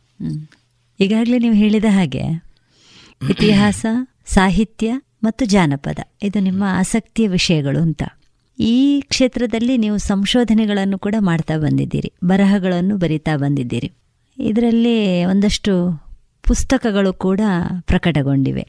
ನೆಲದ ನೆಲ ಭತ್ತದ ಲೋಕ ತರವಾಡು ಹೊನ್ನಾಗುವ ಅನ್ನ ಭತ್ತ ಜಾನಪದ ಅನ್ನದ ಬಟ್ಟಲು ತುಳು ಜನಪದ ಸಾಹಿತ್ಯ ಶಿಕ್ಷಣ ಈ ಕೃತಿಗಳನ್ನು ಕೂಡ ಬರಿತಾ ಬಂದ ಹಾಗೆ ಈ ಎಲ್ಲ ತಲೆಬರಹಗಳಲ್ಲಿ ಒಂದು ಸಮನ್ವಯತೆ ಮತ್ತು ಸಾಮರಸ್ಯ ಒಂದು ಸಾಂಗತ್ಯದ ಭಾವ ಕಾಣ್ತಾ ಇದೆ ಅಂತ ನನಗನ್ನಿಸ್ತಾ ಇದೆ.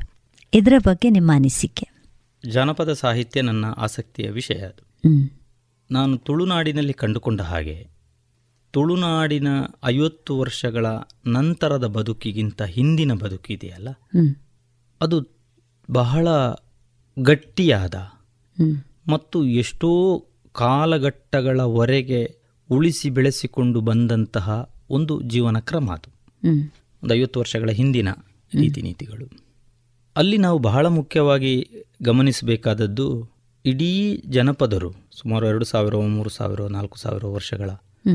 ಈ ಬದುಕನ್ನು ಕಟ್ಟಿ ಬೆಳೆಸುವುದಕ್ಕೆ ತುಂಬ ಪ್ರಯೋಗಗಳನ್ನು ಮಾಡಿರುವ ಸಾಧ್ಯತೆಗಳು ಜಾಸ್ತಿ ಏಕಾಏಕಿ ಇಲ್ಲಿ ಭತ್ತವನ್ನು ಬೆಳೆದಿದ್ದಾರೆ ಅಂತ ನಾವು ಹೇಳುವ ಹಾಗಿಲ್ಲ ಅಥವಾ ಇಲ್ಲಿಯ ಕಡಲಿನಿಂದ ಮೀನನ್ನು ಹಿಡ್ಕೊಂಡು ಬಂದು ಬದುಕಿದ್ದಾರೆ ಅಂತ ಹೇಳುವುದು ಅಷ್ಟರ ಮಟ್ಟಿಗೆ ಒಪ್ಪಿಕೊಳ್ಳುವ ರೀತಿಯಲ್ಲ ಅದರ ಹಿಂದೆ ತುಂಬ ಪ್ರಯೋಗಗಳು ನಡೆದಿವೆ.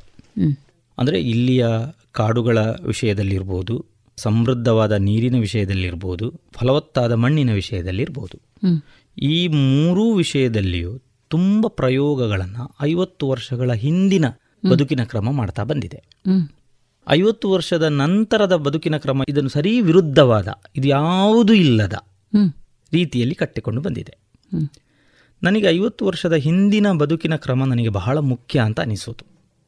ಹಾಗಾಗಿ ನನ್ನ ಬರಹಗಳನ್ನು ಈ ಗ್ರಾಮೀಣವಾದ ಮಣ್ಣಿನ ನೆಲೆಯಲ್ಲಿ ಅಥವಾ ಈ ಗ್ರಾಮೀಣವಾದ ಸತ್ವದ ನೆಲೆಯಲ್ಲಿ ನನಗೆ ಬರಿಬೇಕು ಅಂತ ನನಗನಿಸೋದು ಅದಕ್ಕೆ ನಾನು ಗ್ರಾಮ್ಯ ಬದುಕಿಗೆ ನೇರ ಸಂಬಂಧ ಇರುವ ವಸ್ತುಗಳನ್ನೇ ಇಟ್ಟುಕೊಂಡು ನನ್ನ ಬರಹಗಳನ್ನು ನನ್ನ ಆಲೋಚನೆಗಳನ್ನು ನಾನು ಮಾಡ್ತಾ ಬಂದದ್ದು. ನನ್ನೆಲ್ಲ ಪುಸ್ತಕಗಳು ಅದಕ್ಕೆ ಪೂರಕವಾದದ್ದು ಇರೋದು ಒಂದು ಜಾನಪದ ಕುಣಿತಗಳ ಸಂಬಂಧಪಟ್ಟ ಹಾಗೆ ಒಂದಷ್ಟು ಕೆಲಸ ಮಾಡಿದ್ದೇನೆ. ಜಾನಪದ ಕತೆ ಗಾದೆ ಒಗಟು ಇತ್ಯಾದಿಗಳಿಗೆ ಸಂಬಂಧಪಟ್ಟ ಹಾಗೆ ಒಂದು ಒಂದಷ್ಟು ಕೆಲಸ ಮಾಡಿದ್ದೇನೆ. ಭತ್ತದ ಬೇಸಾಯವನ್ನು ಒಂದು ಪ್ರತಿರೂಪವಾಗಿ ಇಟ್ಟುಕೊಂಡು ಅಥವಾ ಒಂದು ರೂಪಕವಾಗಿ ಇಟ್ಟುಕೊಂಡು ಆ ಬೇಸಾಯದ ಸುತ್ತ ಇರುವ ಆಚರಣೆಗಳಾಗಿರ್ಬೋದು ನಂಬಿಕೆಗಳಾಗಿರ್ಬೋದು ಆರಾಧನೆಗಳಾಗಿರ್ಬೋದು ಅಥವಾ ಭೌತಿಕ ಸಂಸ್ಕೃತಿಗಳಾಗಿರ್ಬೋದು ಕುಣಿತಗಳಾಗಿರ್ಬೋದು ಅಥವಾ ಬೇಸಾಯದ ಕ್ರಮ ಆಗಿರ್ಬೋದು ಆ ಜೀವನ ವಿಧಾನ ಆಗಿರ್ಬೋದು ಇದನ್ನೆಲ್ಲ ಇಟ್ಟುಕೊಂಡು ಜನರು ಬದುಕ್ತಾ ಇದ್ದದ್ದು. ಅಂದರೆ ಬರೀ ಒಂದು ಬೇಸಾಯ ಎನ್ನುವುದು ಭತ್ತವನ್ನು ಬಿತ್ತಿ ಬೆಳೆಯುವುದು ಮಾತ್ರ ಅಲ್ಲಿ ಮುಖ್ಯ ಅಲ್ಲ ಅಂತ. ಹಾಗಾಗಿ ಬದುಕೇ ಇದ್ದದ್ದು ಹೀಗೆ ತುಳುವರದ್ದು ಅಂತ ನಾನು ಯೋಚನೆ ಮಾಡೋದು.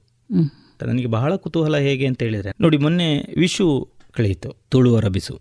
ತುಳುವರ ಬಿಸು ಅದರ ಸಂಕೇತವೇ ಬೇಸಾಯ. ಇಂದಿನ ದಿವಸ ಅಂದರೆ ಸುಗ್ಗಿ ಮೂವತ್ತಕ್ಕೆ ಎಲ್ಲ ಲೆಕ್ಕಗಳನ್ನು ಚುಕ್ತಿ ಮಾಡಬೇಕು. ಎಲ್ಲ ಮುಗಿದ ನಂತರ ಮರುದಿವಸ ಪಗ್ಗುವೊಂದಕ್ಕೆ ಹಿರಿಯರ ಕಾಲಿಡಿಬೇಕು ಬೇಸಾಯದ ಗದ್ದೆಗೆ ಹೋಗಬೇಕು ಅಲ್ಲಿ ನಾಲೇರು ಕಟ್ಟಬೇಕು ಅಲ್ಲಿಗೆ ಗೊಬ್ಬರ ಹಾಕಬೇಕು ಕೈ ಬಿತ್ತು ಹಾಕಬೇಕು ನಮ್ಮಲ್ಲಿ ವರ್ಷದ ಆರಂಭ ಅಂತ ಹೇಳಿದ್ರೆ ಕೆಲಸ ಮಾಡಬಾರ್ದು ರಜೆ ಅಲ್ವಾ ಅವತ್ತು? ಆದರೆ ತುಳುವರಲ್ಲಿ ಹಾಗೆ ಅಲ್ಲ ಅಂತ. ತುಳುವರಲ್ಲಿ ಹೇಗೆ ಅಂತ ಹೇಳಿದ್ರೆ ವರ್ಷದ ಆರಂಭವೇ ಬೇಸಾಯದಿಂದ ಅಂತ. ಅದು ಇಲ್ಲಿಯವರೆಗೆ ಸುಗ್ಗಿ ಕೊನೆಯ ದಿನದವರೆಗೆ.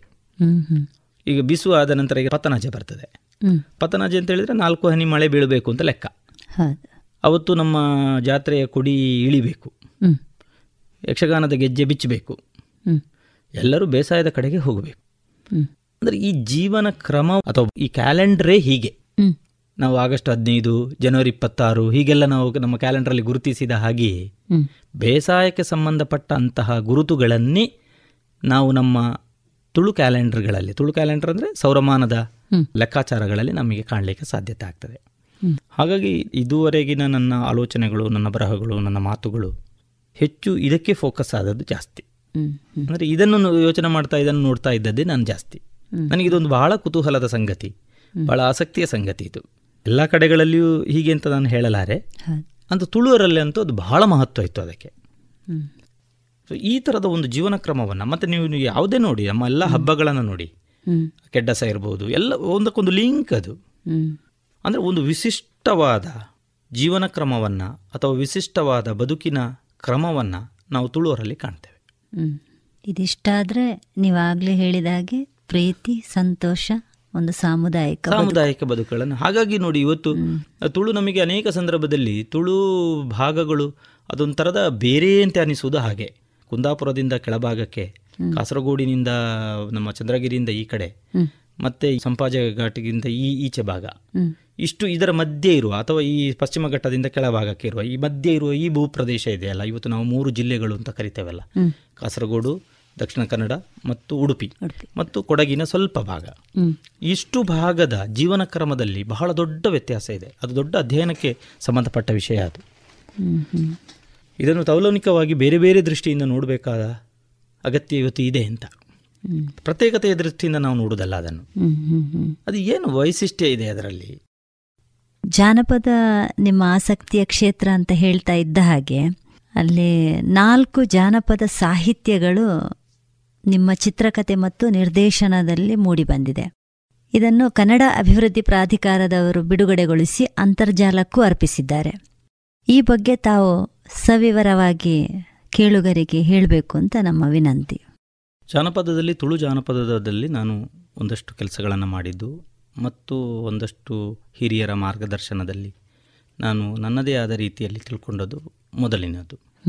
ಎರಡನೆಯದು ತುಳು ಜಾನಪದಕ್ಕೆ ಮಾತ್ರ ನಾನು ಸೀಮಿತ ಆಗಬೇಕು ಅಂತ ನನಗೇನು ಅನ್ನಿಸಲಿಲ್ಲ. ನನಗೆ ಬೇರೆ ಬೇರೆ ಇನ್ನೂ ನೋಡಬೇಕು ಅಂತೇಳುವ ಆಸಕ್ತಿ ಇತ್ತು. ಮುಖ್ಯವಾಗಿ ಜನಪದ ವೀರರು ವಿಶೇಷವಾದ ಕಾನ್ಸೆಪ್ಟ್ ಅದು.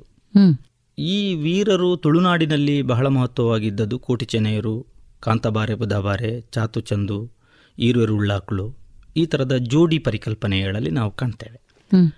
ಇದು ತುಳುನಾಡಿಗೆ ಸಂಬಂಧಪಟ್ಟ ಹಾಗೆ ಈ ವೀರರು ಮಾಡಿದ ಕೆಲಸಗಳು ಅವರ ಸಾಮರ್ಥ್ಯಗಳು ಮತ್ತು ಅವರ ಪವಾಡಗಳು ಇತ್ಯಾದಿಗಳೆಲ್ಲವೂ ತುಂಬ ಕಡೆಗಳಲ್ಲಿ ಪಾಡ್ದನಗಳ ಮೂಲಕ ಅಥವಾ ಜನಪದ ಚರಿತ್ರೆಗಳ ಮೂಲಕ ಐತಿಹ್ಯಗಳ ಮೂಲಕ ನಮಗೆ ಅಲ್ಲಲ್ಲಲ್ಲಿ ಸಿಗ್ತದೆ.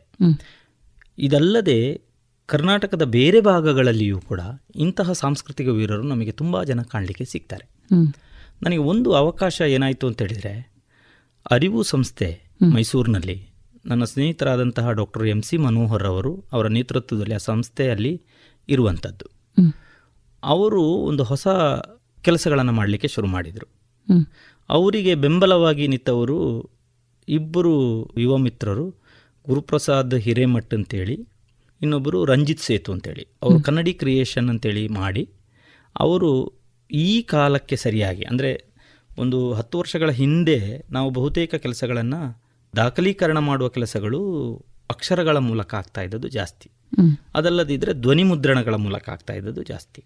ಈಗ ಹೊಸ ಮಾಧ್ಯಮಗಳು ನಮಗೆ ಏನು ಮಾಡ್ತಾ ಇದ್ದಾವೆ ಅಂತೇಳಿದರೆ ದೃಶ್ಯ ಮಾಧ್ಯಮಗಳು ಮಲ್ಟಿಮೀಡಿಯಾಗಳು ಹೆಚ್ಚು ಹೆಚ್ಚು ಬಂದ ನಂತರ ಅಕ್ಷರದ ಕೆಲಸ ಮತ್ತು ಧ್ವನಿಯ ಕೆಲಸಗಳಿಗಿಂತ ಹೆಚ್ಚು ಪರಿಣಾಮಕಾರಿಯಾದ ಕೆಲಸಗಳನ್ನು ಈ ಮಲ್ಟಿಮೀಡಿಯಾಗಳು ಮಾಡ್ತಾ ಇರೋದನ್ನು ನಾವು ಕಾಣ್ತೇವೆ.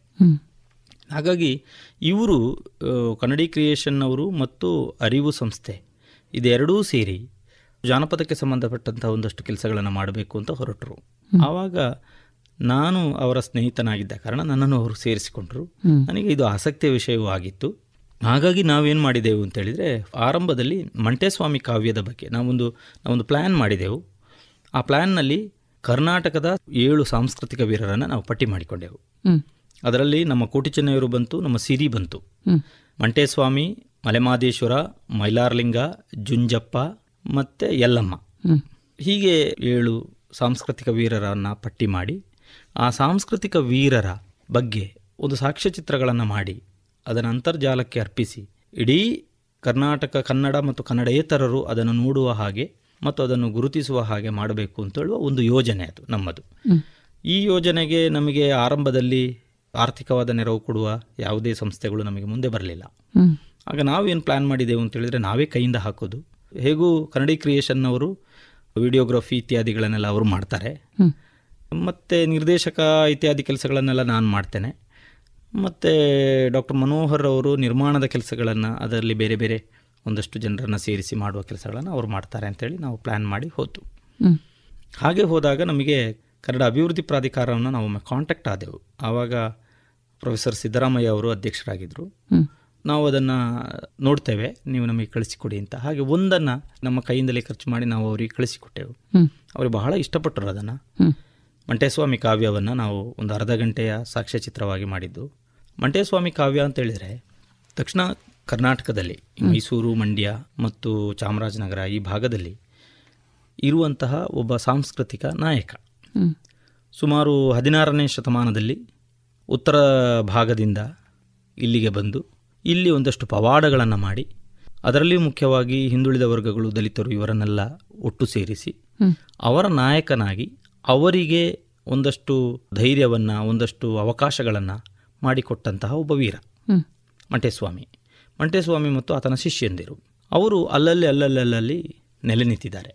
ಆ ನೆಲೆ ನಿಂತ ಈ ಸಾಂಸ್ಕೃತಿಕ ನಾಯಕರ ಬಗ್ಗೆ ಅವರನ್ನು ಆರಾಧಿಸತಕ್ಕಂತಹ ವ್ಯಕ್ತಿಗಳು ಅವರ ಹಾಡುಗಳನ್ನು ಕಟ್ಟಿ ಅದನ್ನು ಹಾಡ್ತಾ ಹಾಡ್ತಾ ಹಾಡ್ತಾ ಅವರ ಮಹಿಮೆಯನ್ನು ವಿಸ್ತರಿಸುವ ಕೆಲಸಗಳನ್ನು ಮಾಡ್ತಾ ಬಂದವರು.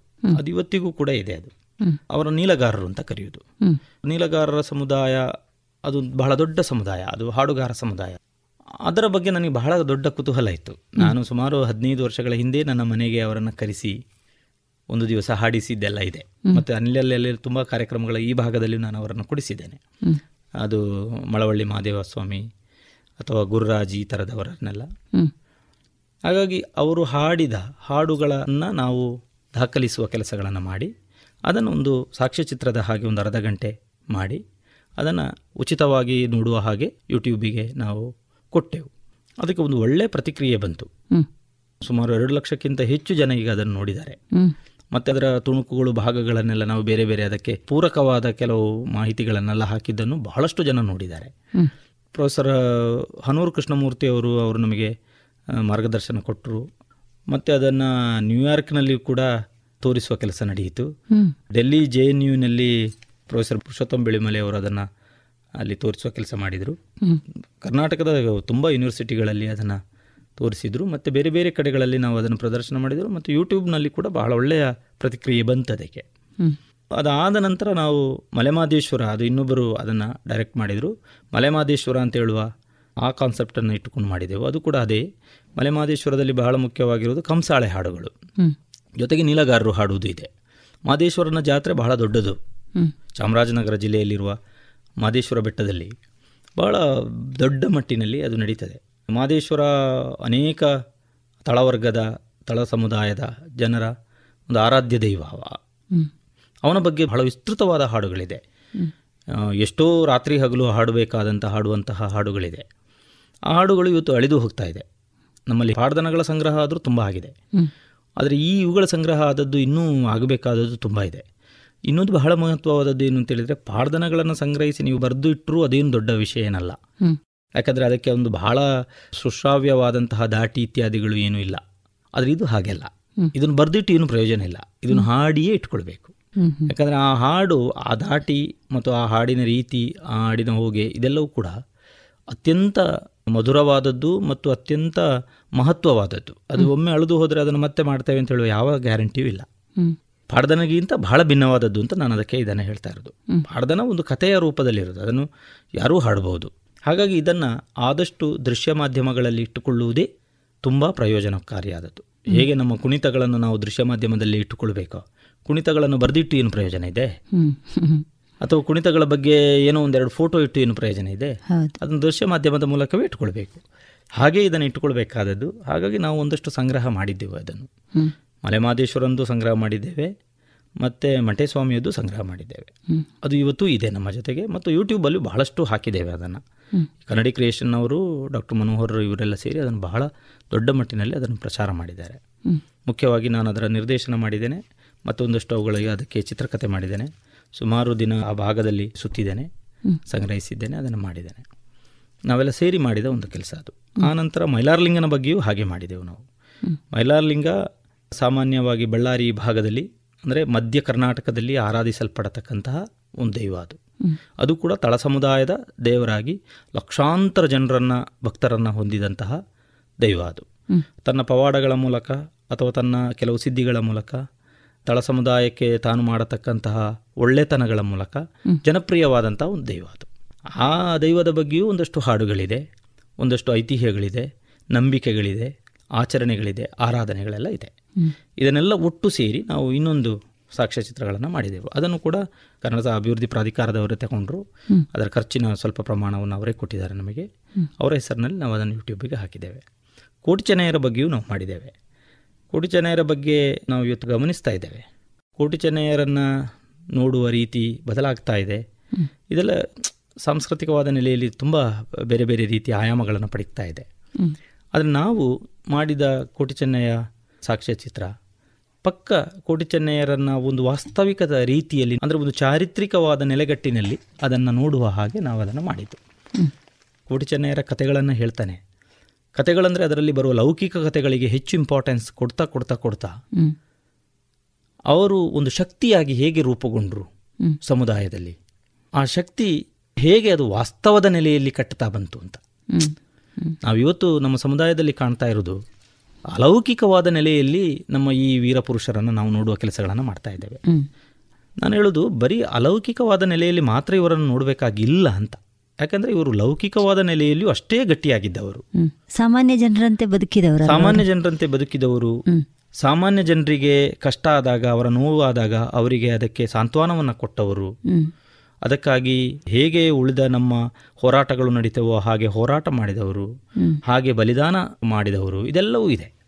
ಹಾಗಾಗಿ ಇದನ್ನು ಬಹಳ ದೊಡ್ಡ ಮಟ್ಟಿಗೆ ನಾವು ಇದು ವೈಭವೀಕರಿಸಿ ಅದನ್ನು ನೋಡಬೇಕಾದ ಯಾವ ಅಗತ್ಯವೂ ಇಲ್ಲ. ನಮ್ಮ ಇಡೀ ಸಾಕ್ಷ್ಯಚಿತ್ರ ಕರಾವಳಿಯಲ್ಲಿ ಅದನ್ನು ಹೆಚ್ಚು ಜನ ಸ್ವೀಕರಿಸಲಿಲ್ಲ. ನನಗೆ ಅದು ಸಣ್ಣ ನೋವಿದೆ. ಒಂದು ಅರ್ಧ ಗಂಟೆಯ ಸಾಕ್ಷ್ಯಚಿತ್ರವನ್ನು ತುಂಬ ಜನ ಅದನ್ನು ದೊಡ್ಡ ಸಂಗತಿ ಮಾಡಲಿಲ್ಲ ಅದನ್ನು. ಸಂಗತಿ ಮಾಡಲಿಲ್ಲ ಯಾಕೆಂತ ಹೇಳೋದು ನನಗೆ ಗೊತ್ತಾಯಿತು. ನಾನು ಅದರಲ್ಲಿ ಸ್ವಲ್ಪ ಇನ್ನೂ ಏನೇನೋ ಮಸಾಲೆಯ ಇತ್ಯಾದಿಗಳನ್ನೆಲ್ಲ ಸೇರಿಸ್ತಿದ್ರೆ ಅದಕ್ಕೆ ಹೆಚ್ಚು ಬರ್ತಿತ್ತೋ ಏನೋ. ಆದರೆ ಅದು ಹೇಳುವುದು ನಮ್ಮ ಉದ್ದೇಶ ಅಲ್ಲ. ನಮ್ಮ ಉದ್ದೇಶ ಏನು ಅಂತೇಳಿದರೆ ನಾವು ನಂಬುವ ನಮ್ಮ ನಾಯಕರು ಕೋಟಿ ಚೆನ್ನೈ ಆಗಿರ್ಬೋದು ಸಿರಿ ಆಗಿರ್ಬೋದು ದೇವಪುಂಜ ಆಗಿರ್ಬೋದು ಕಾಣದ ಕಾಟದಾಗಿರ್ಬೋದು ಅಥವಾ ಚಾತುಚಂದು ಆಗಿರ್ಬೋದು ಇರುವೆರುಳ್ಳಾಕ್ಲಾಗಿರ್ಬೋದು ಇವರೆಲ್ಲರೂ ಕೂಡ ಈ ಭಾಗದ ಒಬ್ಬ ಚಾರಿತ್ರಿಕವಾದ ಸಾಂಸ್ಕೃತಿಕ ಪುರುಷರು ಇವರು. ಈ ಚಾರಿತ್ರಿಕವಾದ ಸಾಂಸ್ಕೃತಿಕ ಪುರುಷರು ಅವರ ಇಡೀ ಆಚರಣೆಗಳು ಕೂಡ ಅಷ್ಟೇ ಚಾರಿತ್ರಿಕವಾಗಿಯೇ ಇದೆ ಅದು. ಉಳ್ಳಾಕಳು ಆರಾಧನೆಗಳು ಕೂಡ ಹಾಗೆ. ಅದು ಒಂದು ಚಾರಿತ್ರಿಕವಾದ ವ್ಯಕ್ತಿಗಳು ಹೇಗೆ ಮಾಡ್ತಾರೋ ಹಾಗೇ ಇದೆ ಅದು. ಅದರ ಕಾಲಘಟ್ಟ ನಮಗೆ ಸ್ಪಷ್ಟವಾಗಿ ಇಲ್ಲದೇ ಇರಬಹುದು ಅಥವಾ ಚಾರಿತ್ರಿಕವಾದ ಸ್ಪಷ್ಟವಾದ ದಾಖಲಾತಿಗಳು ಇಲ್ಲದೇ ಇರಬಹುದು ಆದರೆ ಅದು ಇದ್ದದ್ದು ಅದು ಮಾಡಿದ್ದು ಹೌದು ಅಂತ ಹೇಳುವುದು ಸತ್ಯ. ಅವರನ್ನು ಹಾಗೆ ಆರಾಧಿಸುವುದು ಸರಿ ಅಂತ ನನ್ನ ಅಭಿಪ್ರಾಯ.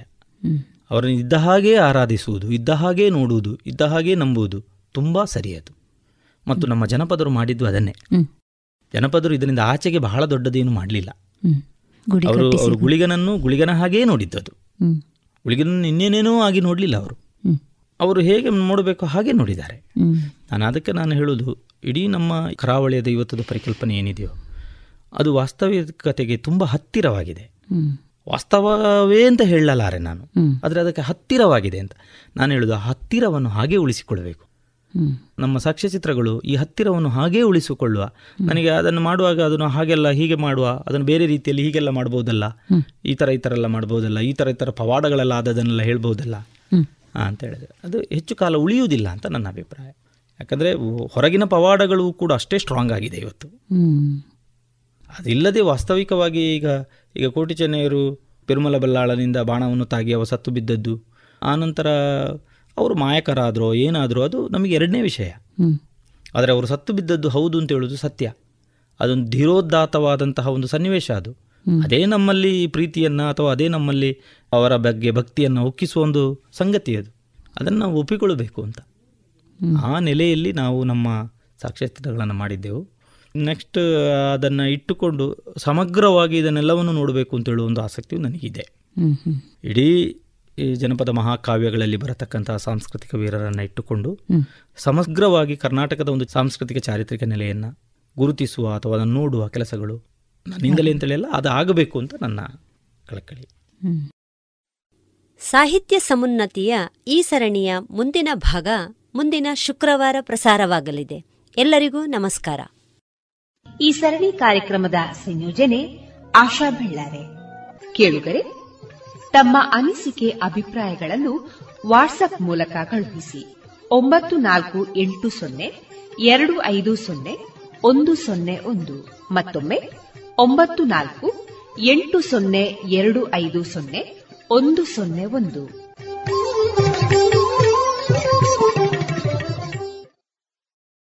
ಇದುವರೆಗೆ ಸಾಹಿತ್ಯ ಸಮುನ್ನತಿ.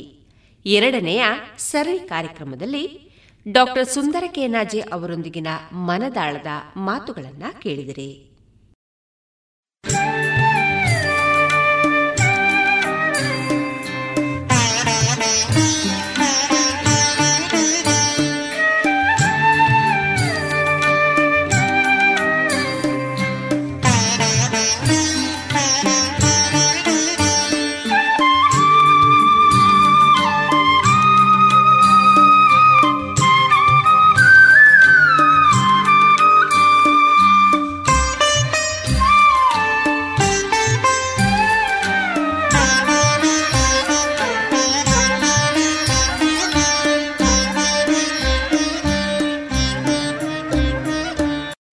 ಇದೀಗ ಶ್ರೀಮತಿ ಪಾರ್ವತಿ ಶಾಸ್ತ್ರಿ ಅವರ ಸಾಹಿತ್ಯದ ಭಕ್ತಿಗೀತೆ. ಈ ಭಕ್ತಿಗೀತೆಗೆ ಗಾಯನವನ್ನ ನೀಡುವವರು ಶ್ರೀಯುತ ಬಾಲಕೃಷ್ಣ ಆಚಾರ್ಯ ಪುತ್ತಿಗೆ.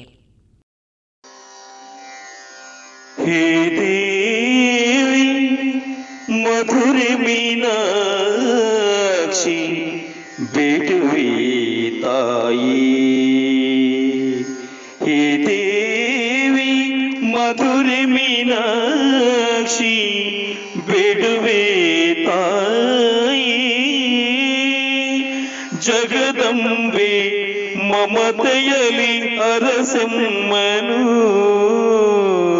ಜಗದಂಬೆ ಮಮತೆಯಲಿ ಹರಸಿಮ್ಮನು ಹರಸಿಮ್ಮನು ನಿನ್ನ ದರ್ಶನಕ್ಕಾಗಿ ಬಂದು ನಿಂತಿಹಿವಿಲ್ಲಿ ನಿನ್ನ ದರ್ಶನಕ್ಕಾಗಿ ಬಂದು ನಿಂತಿಹಿವಿಲ್ಲಿ ಶರಣೆಂಬ ಭಕ್ತರನು ಪಾಲಿಸಮ್ಮ.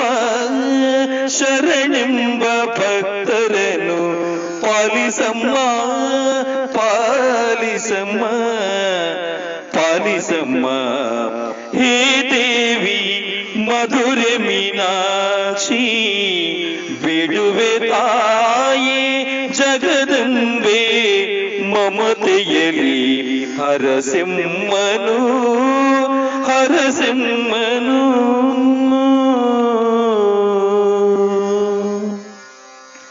ಅರಶಿನವು ಕುಂಕುಮವು ಪಟ್ಟ ಪೀತಾಂಬರದಿ ಅರಶಿನವು ಕುಂಕುಮವು ಪಟ್ಟ ಪೀತಾಂಬರದಿ ಸುಂದರೇಶನ ಪ್ರಿಯಳೆ ರಾರಾಜಿತೆ ಸುಂದರೇಶನ ಪ್ರಿಯಳೆ ರಾರಾಜಿತೆ ಬೆಳಗುತಿಗ ದೀಪದಿ ದೇ ದೀಪ್ಯಮಾನವದು ಬೆಳಗುತಿಗ ದೀಪದಿಂದೇ ದೀಪ್ಯ ಮಾನವದು ಹೊಳೆವ ಕನಕಾಭರಣದಿಂ ಶೋಭಿತೆ ಹೊಳೆವ ಕನಕಾಭರಣದಿಂ ಶೋಭಿತೆ ಹೇ ದೇವಿ ಮಧುರೆ ಮೀನಾಕ್ಷಿ ಬಿಡುವೆ ತಾಯಿ ಜಗದಂಬೆ ಮಮತೆಯಲಿ ಹರಸಿಮ್ಮನು ಹರಸಿಮ್ಮನು ಶರಣೆನುವ ಭಕ್ತರನು ಪೊರೆವಳೆ ಸನ್ನು ತಳೆ ಶರಣೆನುವ ಭಕ್ತರನು ಪೊರೆವಳೆ ಸನ್ನು ತಳೆ ಪಾಂಡ್ಯರಾಜನ ತನಯೇ ಮೀನಾಕ್ಷಿಯೇ ಪಾಂಡ್ಯರಾಜನ ತನಯೇ ಮೀನಾಕ್ಷಿಯೇ ಜಗಕ್ಕೆಲ್ಲ ಬಂದಿರುವ ದುರಿತಗಳ ಕಳೆಯುತ್ತಲಿ ಜಗಕ್ಕೆಲ್ಲ ಬಂದಿರುವ ದುರಿತಗಳ ಕಳೆಯುತ್ತಲಿ ಕಾಮಿತಾರ್ಥವ ನೀಡಿ ಪಾಲಿಸಮ್ಮ ಕಾಮಿತಾರ್ಥವ ನೀಡಿ ಪಾಲಿಸಮ್ಮ ಹೇ ದೇವಿ ಮಧುರ ಮೀನಾಕ್ಷಿ ಬಿಡುವೆ ತಾಯಿ ಜಗದಂಬೆ ಮಮತೆಯಲ್ಲಿ ಹರಸಿಂಹನು ಹರಸಿಂಹನು.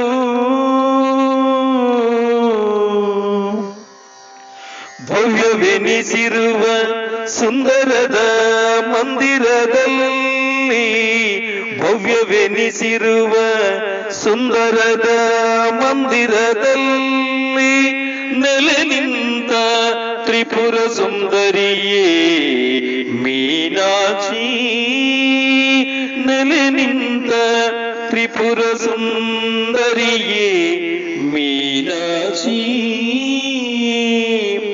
ಬಂಧಗಳ ಪರಿಹರಿಸಿ ಸುಕ್ಷೇಮವನ್ನಿತ್ತು ಬಂಧಗಳ ಪರಿಹರಿಸಿ ಸುಕ್ಷೇಮವನ್ನಿತ್ತು.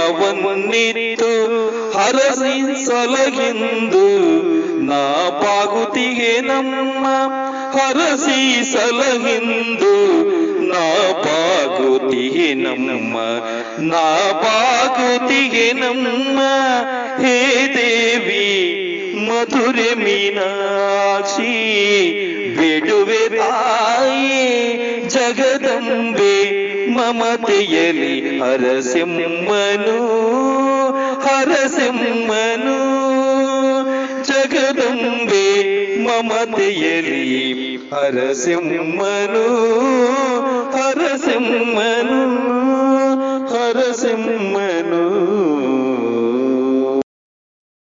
ಇನ್ನೀಗ ಚೀಮನಹಳ್ಳಿ ರಮೇಶ್ ಬಾಬು ಅವರ ಹದ. ಈ ಕಾದಂಬರಿಯ ಕುರಿತು ಡಾಕ್ಟರ್ ಸುಭಾಷ್ ಪಟ್ಟಾಜೆ ಅವರಿಂದ ಪುಸ್ತಕದ ಪರಿಚಯವನ್ನ ಕೇಳೋಣ. ಸಮಕಾಲೀನ ವಸ್ತುವಿನ ಸೂಕ್ಷ್ಮ ನಿರ್ವಹಣೆ. ಚೀಮನಹಳ್ಳಿ ರಮೇಶ್ ಬಾಬು ಅವರ ಹದ ಎಂಬ ಕಾದಂಬರಿ ಒಂದು ವಿಶಿಷ್ಟ ಸಮಕಾಲೀನ ವಸ್ತುವನ್ನು ಎತ್ತಿಕೊಂಡು ಶ್ಲಾಘನೀಯವಾಗಿ ನಿರ್ವಹಿಸಿದೆ. ಕನ್ನಡ ನಾಡಿನ ಸಾಹಿತ್ಯಕ, ಸಾಂಸ್ಕೃತಿಕ ಸನ್ನಿವೇಶವನ್ನು ಒಂದು ಪುಟ್ಟ ಕಿಟಕಿಯ ಮೂಲಕ ತೋರಿಸುವುದರೊಂದಿಗೆ ಅದರ ಆಚೆಗಿನ ಬಹುಶಃ ಅದನ್ನು ಪ್ರಭಾವಿಸುತ್ತಿರುವ ವಿಶಾಲ ಭಿತ್ತಿಯ ರಾಜಕೀಯ ಭ್ರಷ್ಟಾಚಾರವನ್ನು ತೋರಿಸಿ ಅವುಗಳನ್ನು ಮೀರಬೇಕಾದ ಸ್ವಸ್ಥ ಸಮಾಜದ ಕನಸನ್ನು, ಭರವಸೆಯನ್ನು ಮನೆಮಂದಿಯಲ್ಲಿ ಮೂಡಿಸುವಂತಹ ಬರವಣಿಗೆ ಈ ಕಾದಂಬರಿಯದ್ದು. ಹಾಗೆಂದು ಈ ಕಾದಂಬರಿಯು ಸಾಹಿತ್ಯ ಲೋಕವನ್ನಾಗಲಿ, ರಾಜಕೀಯ ಭ್ರಷ್ಟತೆಯನ್ನಾಗಲಿ ಕೃಷಿ ಭೂಮಿ ಉಳಿಸುವ ಮತ್ತು ಕೃಷಿಯನ್ನು ಪುನರುಜ್ಜೀವನಗೊಳಿಸಬೇಕಾದ ಅಗತ್ಯವನ್ನು ಪ್ರತಿಪಾದಿಸುವ ರೈತಪರ ಹೋರಾಟವನ್ನಾಗಲಿ ಪ್ರಾತಿನಿಧಿಕವೆಂಬಂತೆ ಚಿತ್ರಿಸಲಿಲ್ಲ. ಇಂತಹ ಯಾವುದನ್ನಾದರೂ ಕುರಿತು ತಾನು ಚರ್ಚಿಸುತ್ತೇನೆ ಎಂಬ ಸೋಗನ್ನೂ ಹಾಕಿಕೊಂಡಿಲ್ಲ. ಕೇವಲ ಎರಡು ಮೂರು ಪಾತ್ರಗಳ ಒಂದೆರಡು ತಿಂಗಳ ಚಟುವಟಿಕೆಗಳ ಮೂಲಕ ಇವೆಲ್ಲವನ್ನು ಓದುಗನ ಅನುಭವಕ್ಕೆ ತಂದುಕೊಡುತ್ತದೆ. ಅದುವೇ ಇದರ ಹೆಚ್ಚುಗಾರಿಕೆ. ಕಾದಂಬರಿಯ ಮೂರು ಪಾತ್ರಗಳು ದಲಿತ ಕವಿ ರಂಗಸ್ವಾಮಿ ರೈತಪರ ಹೋರಾಟಗಾರ ರಘುನಾಥ ಮತ್ತು ಸಾಹಿತ್ಯಾಭಿಮಾನಿ ರಂಗನಟಿ ಸುಮಾ ಹೆಬ್ಬಾಳ. ಪ್ರಾರಂಭದಲ್ಲಿ ಕೋಲಾರದ ಪತ್ರಕರ್ತ ಭವನದಲ್ಲಿ ಸಾಹಿತ್ಯದ ಕಾರ್ಯಕ್ರಮವೊಂದು ನಡೆಯುತ್ತದೆ. ನಾಡಿನ ಹೆಸರಾಂತ ಸಾಹಿತಿಗಳನ್ನು ಕರೆಸಲಾಗಿದೆ. ಅದರಲ್ಲಿ ಮಾತನಾಡುತ್ತಿರುವವನು ನಾಡಿನ ಬಹುಚರ್ಚಿತ ಕವಿಯಾದ ಇನ್ನೂ ಮೂವತ್ತರ ಆಸುಪಾಸಿನ ಮತ್ತು ಕೋಲಾರ ಜಿಲ್ಲೆಯವನೇ ಆದ ರಂಗಸ್ವಾಮಿ. ಸಣಕಲು ದೇಹದ ಕುರುಚಲುಗಡ್ಡದ ಗಡಸುದನಿಯ ರಂಗಸ್ವಾಮಿಯ ಮಾತಿನ ಶೈಲಿ ಮತ್ತು ವಿದ್ವತ್ತಿಗೆ ಇಡೀ ಸಭಾಂಗಣವೇ ಮೂಕವಾಗಿ ತದೇಕ ಚಿತ್ತದಿಂದ ಕೇಳತೊಡಗುತ್ತದೆ.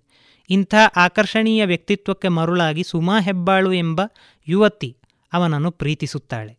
ಅವನ ಕೆಮ್ಮು, ಒರಟುತನ, ಸಮಾಜದ ಬದುಕನ್ನು ತೋರಿಸುವ ಅವನ ಹಟ್ಟ ವ್ಯಗ್ರ ವ್ಯಕ್ತಿತ್ವಗಳಿಗೆ ಮನಸೋತ ಅವಳು ಅವನಿಗೆ ತನ್ನ ಸರ್ವಸ್ವವನ್ನು ಅರ್ಪಿಸುತ್ತಾಳೆ.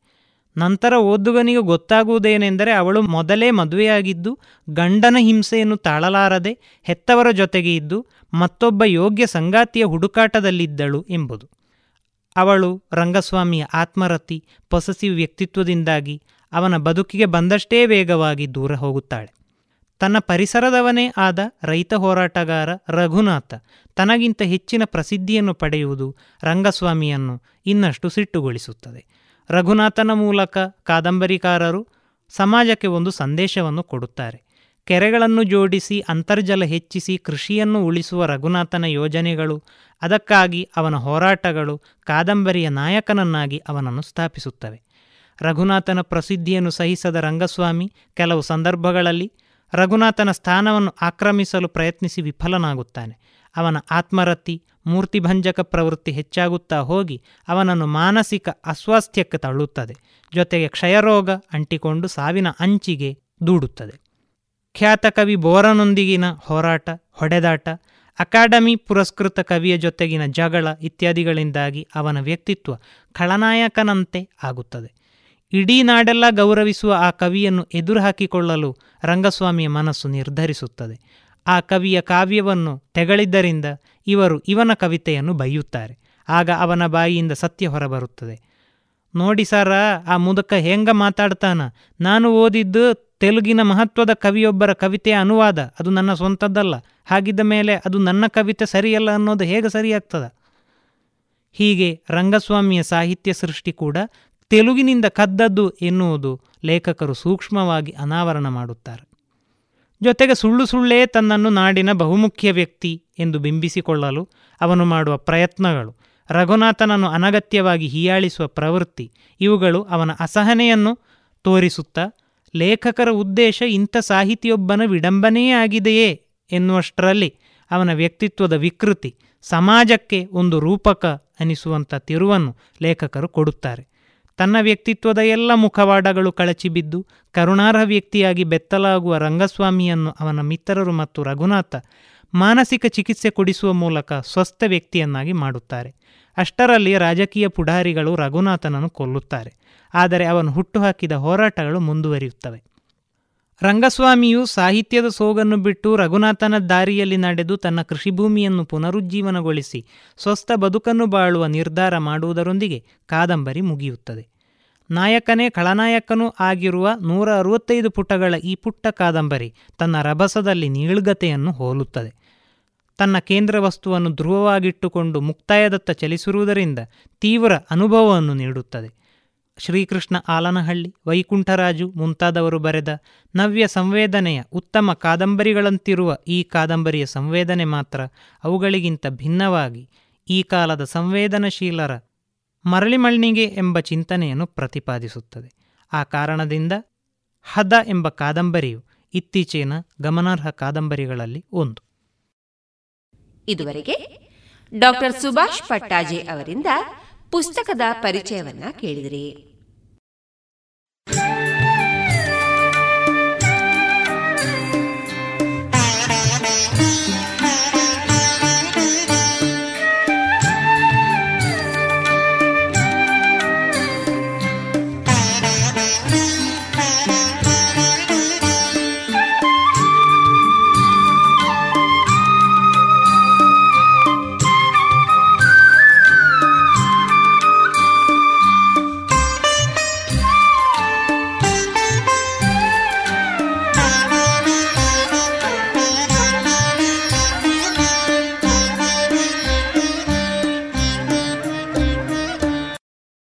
ಇನ್ನೀಗ ಕೇಳಿ ಜಾಣ ಸುದ್ದಿ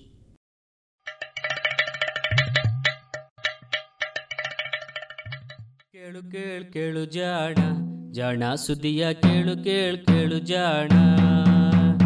ಇಂದು ಹಂದು ಮುಂದು ಹಿಂದು ಹರಿವು ತಿಳಿವು ಚುಟುಕು ಬೆರಗು ನಿತ್ಯ ನುಡಿಯುವತ್ತು ತರಲು, ನಿತ್ಯ ನುಡಿಯುವತ್ತು ತರಲು. ಕೇಳಿ ಜಾಣರ, ಜಾಣ ಸುದ್ದಿಯ ಕೇಳು ಕೇಳು ಕೇಳು ಜಾಣ. ಜಾಣ ಸುದಿಯ ಕೇಳು ಕೇಳು ಕೇಳು ಜಾಣ. ಜಾಣ ಜಾಣೆಯರು.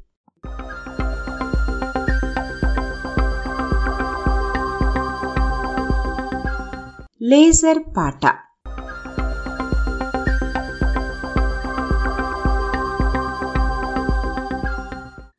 ಈತ ಹೇಳಿಕೊಡುತ್ತಿದ್ದ ವಿಜ್ಞಾನದಲ್ಲಿ ಮೋಜು ಇರುತ್ತಿತ್ತು ಎನ್ನುವುದರ ಬಗ್ಗೆ ಅನುಮಾನ ಬೇಡ. ಅಷ್ಟೊಂದು ತರಾತುರಿಯ ವ್ಯಕ್ತಿ ಆಗಿದ್ದರೂ ಭೇಟಿ ಮಾಡಲು ಬಂದವರ ಜೊತೆ ಸ್ವಲ್ಪ ಸಮಯ ಕಳೆದು ಅದ್ಭುತವಾಗಿ ಮೋಜಿನ ಪ್ರಾತ್ಯಕ್ಷಿಕೆಗಳನ್ನು ಕೊಡುವುದನ್ನು ಆತ ಮರೆಯುತ್ತಿರಲಿಲ್ಲ. ತನ್ನ ಬಳಿ ಇದ್ದ ದೊಡ್ಡ ಪೆಟ್ಟಿಗೆಯೊಳಗೆ ತಡಕಾಡಿ ಒಂದು ಕೆಂಪನೆಯ ಆಟದ ಲೇಸರ್ ಪಿಸ್ತೂಲನ್ನು ತೆಗೆಯುತ್ತಿದ್ದ. ಅದರೊಳಗೆ ಆತನ ತಂತ್ರಜ್ಞನೊಬ್ಬ ಪುಟ್ಟದೊಂದು ನಿಜವಾದ ರೂಬಿ ಲೇಸರ್ ಅನ್ನು ಬಹಳ ಜಾಣತನದಿಂದ ಕೂರಿಸಿದ್ದ. ಇದನ್ನು ಇಟ್ಟುಕೊಂಡು ಗಂಭೀರವಾದ ಧ್ವನಿಯಲ್ಲಿ ಆತ ಆರಂಭಿಸುತ್ತಿದ್ದ.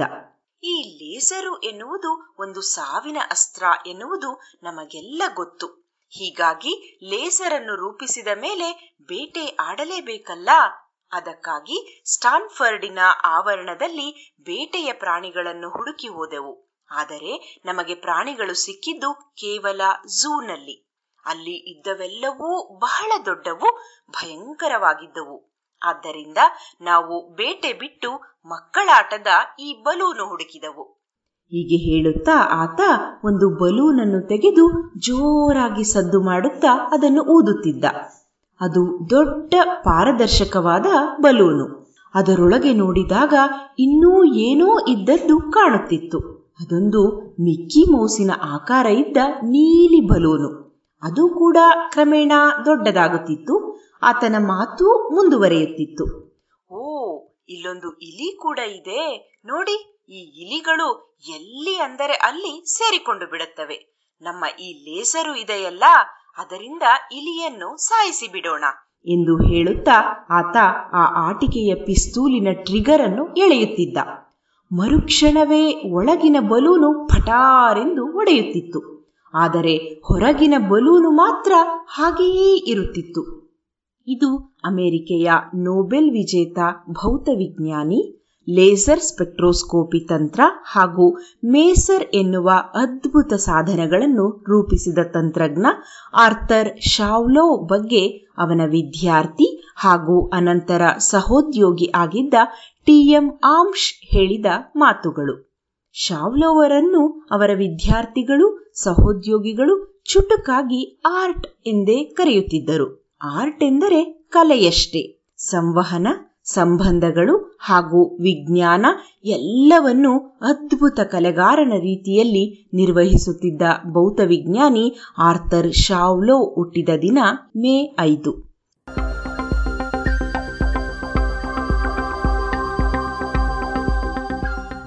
ಆರ್ಥರ್ ಶಾವ್ಲೋ ಹುಟ್ಟಿದ್ದು ನ್ಯೂಯಾರ್ಕಿನ ವರ್ಮಂಟ್ ಎಂಬಲ್ಲಿ. ಈತನ ತಂದೆ ಅಮೆರಿಕೆಗೆ ಕೆಲವು ದಶಕಗಳ ಹಿಂದೆಯಷ್ಟೇ ವಲಸೆ ಬಂದಿದ್ದರು.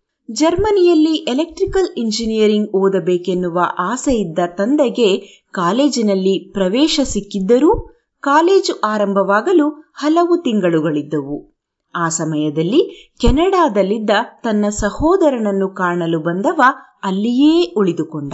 ಕೆಲಸ ಹುಡುಕಿಕೊಂಡು ಬಂದು ವಿಮಾ ಏಜೆಂಟರಾಗಿದ್ದರು. ಈ ದಂಪತಿಗಳಿಗೆ ಮೊದಲ ಮಗನಾಗಿ ಎರಡನೆಯ ಮಗುವಾಗಿ ಮೇ ಐದು ಸಾವಿರದ ಒಂಬೈನೂರ ಇಪ್ಪತ್ತೊಂದರಂದು ಹುಟ್ಟಿದವರೇ ಆರ್ಥರ್ ಶಾವ್ಲೋ.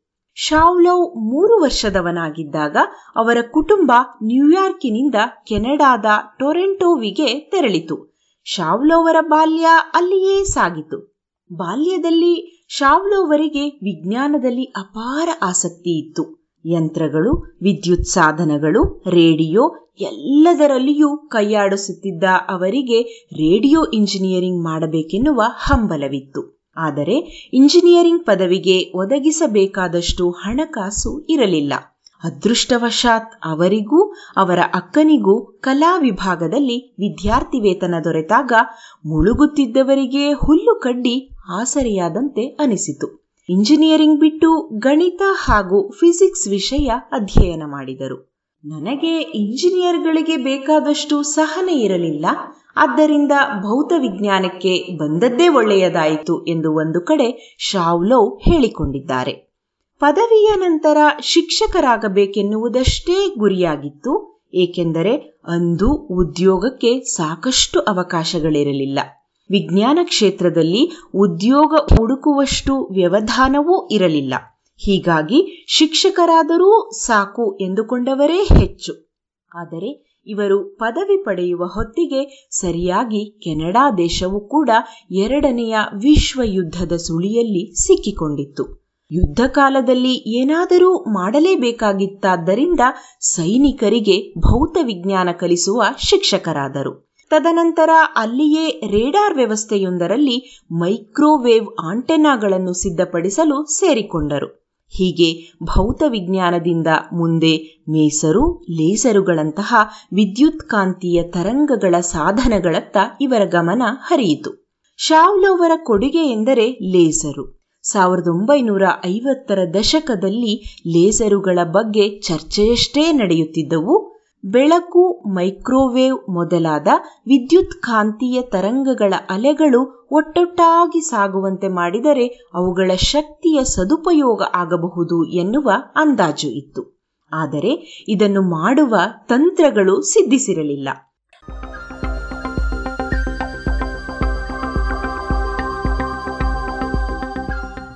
ಹೀಗೆ ಒಂದೇ ಕಂಪನಾಂಕವಿರುವ ಬೆಳಕಿನ ಅಲೆಗಳನ್ನು ಒಂದೇ ದಿಕ್ಕಿನಲ್ಲಿ ಒಟ್ಟಿಗೇ ಸಾಗುವಂತೆ ಮಾಡುವುದನ್ನೇ ಲೇಸಾರ್ ಎನ್ನುತ್ತಾರೆ. ಇದಕ್ಕಾಗಿ ಅತ್ಯಂತ ಸರಳವಾಗಿ ಎರಡು ಕನ್ನಡಿಗಳನ್ನು ಬಳಸಿಕೊಂಡ ಲೇಸರ್ ಸಾಧನವನ್ನು ಶಾವ್ಲೋ ರೂಪಿಸಿದರು. ತಮ್ಮ ಭಾವ ಚಾರ್ಲಸ್ ಟೌನ್ಸ್ ಜೊತೆಗೂಡಿ ಈ ಲೇಸರ್ ಅನ್ನು ನಿರ್ಮಿಸಿದ್ದರು. ಅಷ್ಟೇ ಅಲ್ಲ, ಇಂತಹ ಲೇಸರುಗಳನ್ನು ಅನಂತರ ಅವುಗಳ ಕಂಪನಾಂಕ ಇಲ್ಲವೇ ತರಂಗಾಂತರವನ್ನು ತಿದ್ದುವ ರೀತಿಯನ್ನೂ ಸಿದ್ಧಪಡಿಸಿದರು. ಇದರಿಂದಾಗಿ ಲೇಸರಿನ ಪ್ರಖರತೆಯನ್ನು ಹೆಚ್ಚು ಕಡಿಮೆ ಮಾಡಬಹುದಾಯಿತು. ತರಂಗಾಂತರವನ್ನು ನಿಯಂತ್ರಿಸಿದಾಗ ಅವುಗಳ ಜೊತೆಗೆ ಪ್ರತಿಕ್ರಿಯಿಸುವ ಪರಮಾಣುಗಳ ಸ್ವರೂಪವನ್ನೂ ತಿಳಿಯಬಹುದಾಯಿತು.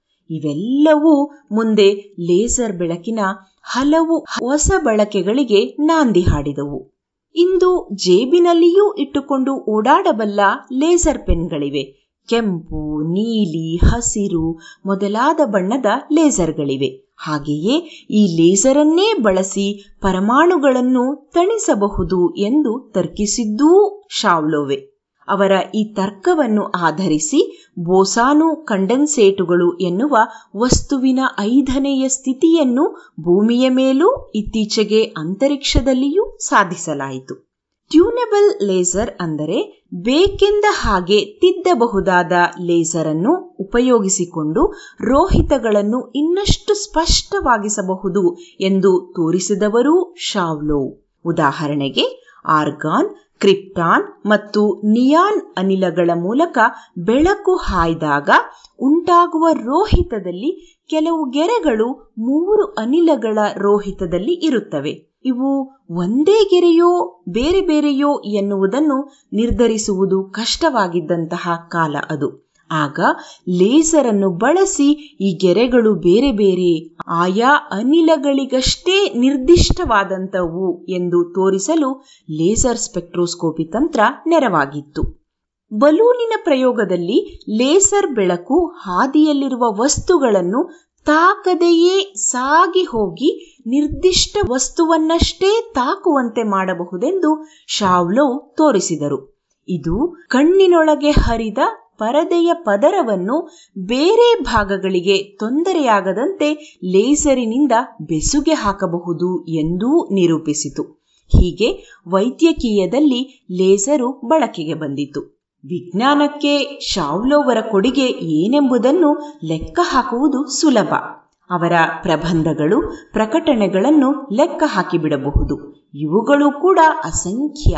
ಅದಕ್ಕಿಂತಲೂ ಮುಖ್ಯ ಎಂದರೆ ಇವರು ಕನಿಷ್ಠ ಎಂದರೆ ನೂರು ಸಹೋದ್ಯೋಗಿಗಳ ಜೊತೆ ಸೇರಿ ಪ್ರಬಂಧಗಳನ್ನು ಪ್ರಕಟಿಸಿದ್ದಾರೆ. ಸ್ಟಾನ್ಫರ್ಡಿನಲ್ಲಿ ಇದ್ದಾಗ ಎಪ್ಪತ್ತೈದಕ್ಕೂ ಹೆಚ್ಚು ಸಹೋದ್ಯೋಗಿಗಳ ಜೊತೆಗೆ ಸಂಶೋಧನೆಯನ್ನೂ ಕೈಗೊಂಡಿದ್ದರು. ಶಾವ್ಲೋವರ ಇತರ ಕೊಡುಗೆಗಳನ್ನು ಲೆಕ್ಕ ಹಾಕುವುದು ಇನ್ನೂ ಕಷ್ಟ. ಅದರಲ್ಲೂ ಹೊಸ ವೈಜ್ಞಾನಿಕ ಪರಿಕಲ್ಪನೆಗಳನ್ನು ಅವರು ಪೋಷಿಸಿ ಬೆಳೆಸಿದ ರೀತಿ, ಪ್ರತಿಭೆಗಳನ್ನು ನಿರ್ವಹಿಸಿದ ರೀತಿಯನ್ನು ವಿವರಿಸಲೂ ಆಗದು. ಆತನ ಪ್ರಭಾವದಿಂದಾಗಿಯೇ ನಮ್ಮಲ್ಲಿ ಹಲವರು ವೈಜ್ಞಾನಿಕ ಕ್ಷೇತ್ರದಲ್ಲಿ ಬೆಳೆದು ಸಫಲರಾದೆವು. ಸರಳವಾದ ವಿವರಣೆಗಳು, ಹಲವು ಜಟಿಲ ವಿಷಯಗಳನ್ನೂ ವಿವರಿಸಬಹುದು ಎಂದು ಆತ ನಮಗೆಲ್ಲ ಪಾಠ ಕಲಿಸಿದ್ದರು. ನಾವು ಕಲಿತೆವೋ ಇಲ್ಲವೋ ಗೊತ್ತಿಲ್ಲ ಎನ್ನುತ್ತಾರೆ ಹಾನ್ಶ್. ಅಂದ ಹಾಗೆ, ಇವರಿಗೆ ಮೇಸರ್ ಅಭಿವೃದ್ಧಿಪಡಿಸಿದ್ದಕ್ಕೂ ನೊಬೆಲ್ ಸಿಗಬೇಕಿತ್ತು, ಅದು ಸಿಗಲಿಲ್ಲ. ಆದರೆ ಹಲವು ವರ್ಷಗಳ ನಂತರ ಲೇಸರ್ ಸ್ಪೆಕ್ಟ್ರೋಸ್ಕೋಪಿಯ ಕೆಲಸಗಳಿಗೆ ಸಿಕ್ಕಿತು ಎನ್ನುವುದು ಚರಿತ್ರೆ. ಇಂತಹ ಮಾನವೀಯ, ಪ್ರತಿಭಾವಂತ, ಹಾಸ್ಯಪ್ರಿಯ, ಜಾಜ್ ಸಂಗೀತಕಾರ, ಅತ್ಯುತ್ತಮ ಶಿಕ್ಷಕ, ವಿಜ್ಞಾನ ಸಂವಹನಕಾರ, ಲೇಸರಿನಂತೆಯೇ ಚುರುಕಾದ ವ್ಯಕ್ತಿತ್ವದ ಆರ್ಥರ್ ಶಾವ್ಲೋ ಹುಟ್ಟಿದ ದಿನ ಮೇ ಐದು.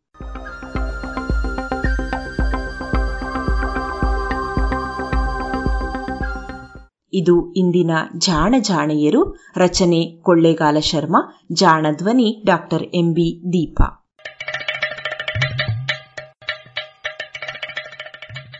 ಜಾಣ ಸುದ್ದಿಯ ಬಗ್ಗೆ ಸಲಹೆ, ಸಂದೇಹಗಳು ಇದ್ದಲ್ಲಿ ನೇರವಾಗಿ ಒಂಬತ್ತು, ಎಂಟು ಎಂಟು, ಆರು ಆರು, ನಾಲ್ಕು, ಸೊನ್ನೆ, ಮೂರು, ಎರಡು, ಎಂಟು ಈ ನಂಬರಿಗೆ ವಾಟ್ಸಪ್ ಮಾಡಿ ಇಲ್ಲವೇ ಕರೆ ಮಾಡಿ.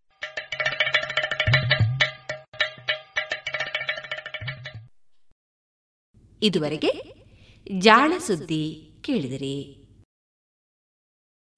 ಇನ್ನೀಗ ಮಧುರ ಗಾನ ಪ್ರಸಾರವಾಗಲಿದೆ. ಇದು ಹೂವಿನ ಲೋಕವೇ ಇಲ್ಲಿ ಗೆಳತಿಯರಿಲ್ಲವೇ.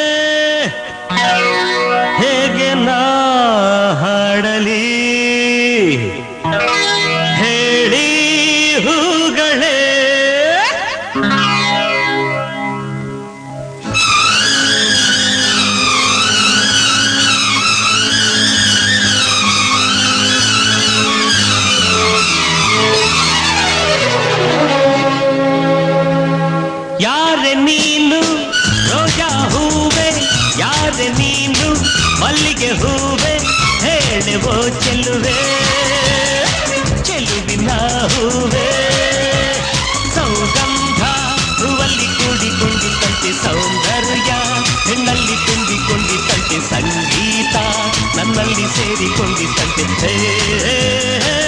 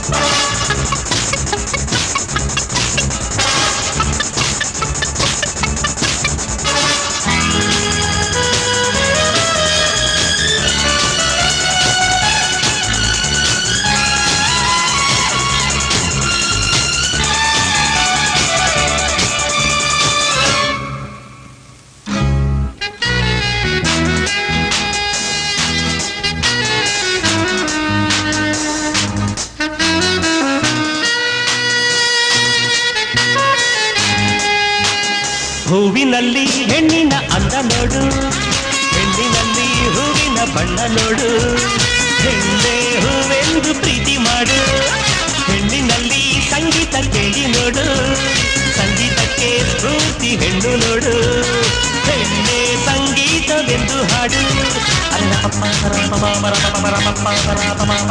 ಜಾಲಿ ಮಾಡು ಲೈಫಲ್ಲಿ ಸೌಗಂಧ ಸೌಂದರ್ಯ ಸಂಗೀತ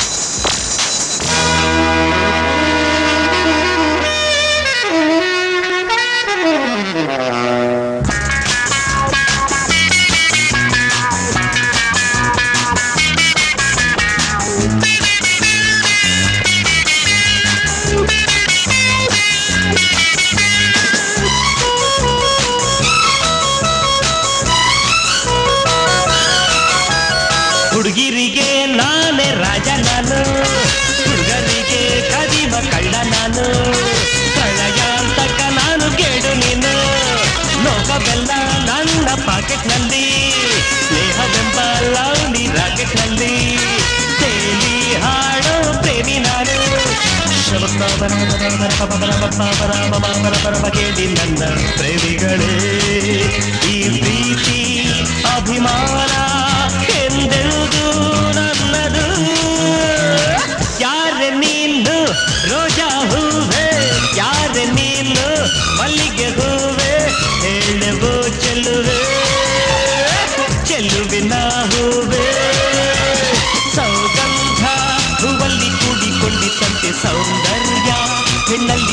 ಸೇರಿಕೊಂಡಿತ್ತಂತೆ ಸಂಗೀತ ನನ್ನಲ್ಲಿ ಸೇರಿಕೊಂಡಿದ್ದಂತೆ ಹೇ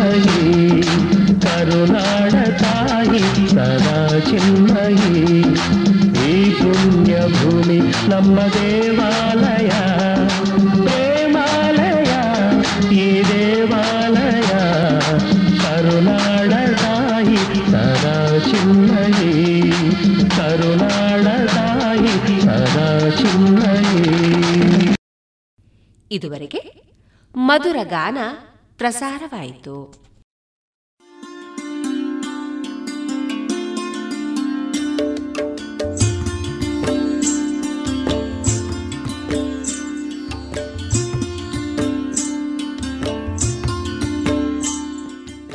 ರೇಡಿಯೋ ಪಾಂಚಜನ್ಯ ಸಮುದಾಯ ಬಾನುಲಿ ಕೇಂದ್ರದಿಂದ ನಿಮ್ಮ ಕಾರ್ಯಕ್ರಮಗಳು ಪ್ರಸಾರವಾಗಬೇಕೆ?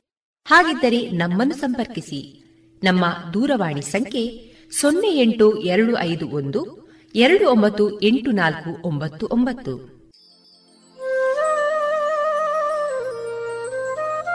ಗಮನಿಸಿ ಕೇಳುಗರೆ, ನಮ್ಮ ಕಾರ್ಯಕ್ರಮಗಳನ್ನು ವೆಬ್ಸೈಟ್ ಮೂಲಕ ಕೂಡ ಆಲಿಸಬಹುದು.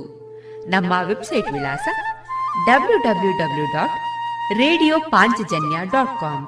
ಇಲ್ಲಿ ಆರ್ಕೈವ್ಸ್ನ ಭಾಗಕ್ಕೆ ಹೋಗಿ ಕ್ಲಿಕ್ ಮಾಡಿದರೆ ಹಳೆ ಕಾರ್ಯಕ್ರಮಗಳನ್ನು ಕೂಡ ಆಲಿಸಬಹುದು. ಜೊತೆಗೆ ನಮ್ಮ ಪ್ರಸಾರವನ್ನು ಆಪ್ ಮೂಲಕವೂ ಕೇಳಬಹುದು. ಪ್ಲೇಸ್ಟೋರ್ನಲ್ಲಿ ಪಾಂಚಜನ್ಯ ಸರ್ಚ್ ಮಾಡಿ, ಡೌನ್ಲೋಡ್ ಮಾಡಿಕೊಂಡು ತಮ್ಮ ಮೊಬೈಲ್ಗಳಿಗೆ ಇನ್ಸ್ಟಾಲ್ ಮಾಡಿದರೆ ರೇಡಿಯೋ ಪ್ರಸಾರದ ಕಾರ್ಯಕ್ರಮವನ್ನು ನೀವು ಆಲಿಸಬಹುದು. ನಮ್ಮ ಪ್ರಸಾರದ ಬಗೆಗೆ ನಿಮ್ಮ ಅಭಿಪ್ರಾಯಗಳನ್ನು ಹಂಚಿಕೊಳ್ಳಲು ನಮ್ಮ ವಿಳಾಸ ರೇಡಿಯೋ ಪಾಂಚಜನ್ಯ ತೊಂಬತ್ತು ಬಿಂದು ಎಂಟು ಎಫ್ಎಂ ಸಮುದಾಯ ಬಾನುಲಿ ಕೇಂದ್ರ, ನೆಹರು ನಗರ, ಪುತ್ತೂರು.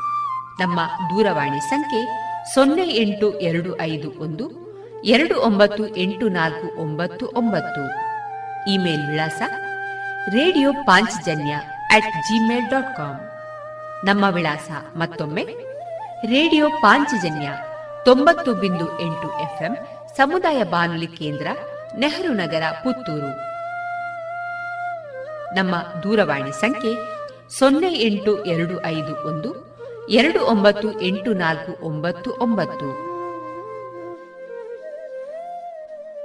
ಇಲ್ಲಿಗೆ ಈ ಹೊತ್ತಿನ ಪ್ರಸಾರ ಕಾರ್ಯಕ್ರಮವನ್ನ ಮುಕ್ತಾಯಗೊಳಿಸುತ್ತಿದ್ದೇವೆ.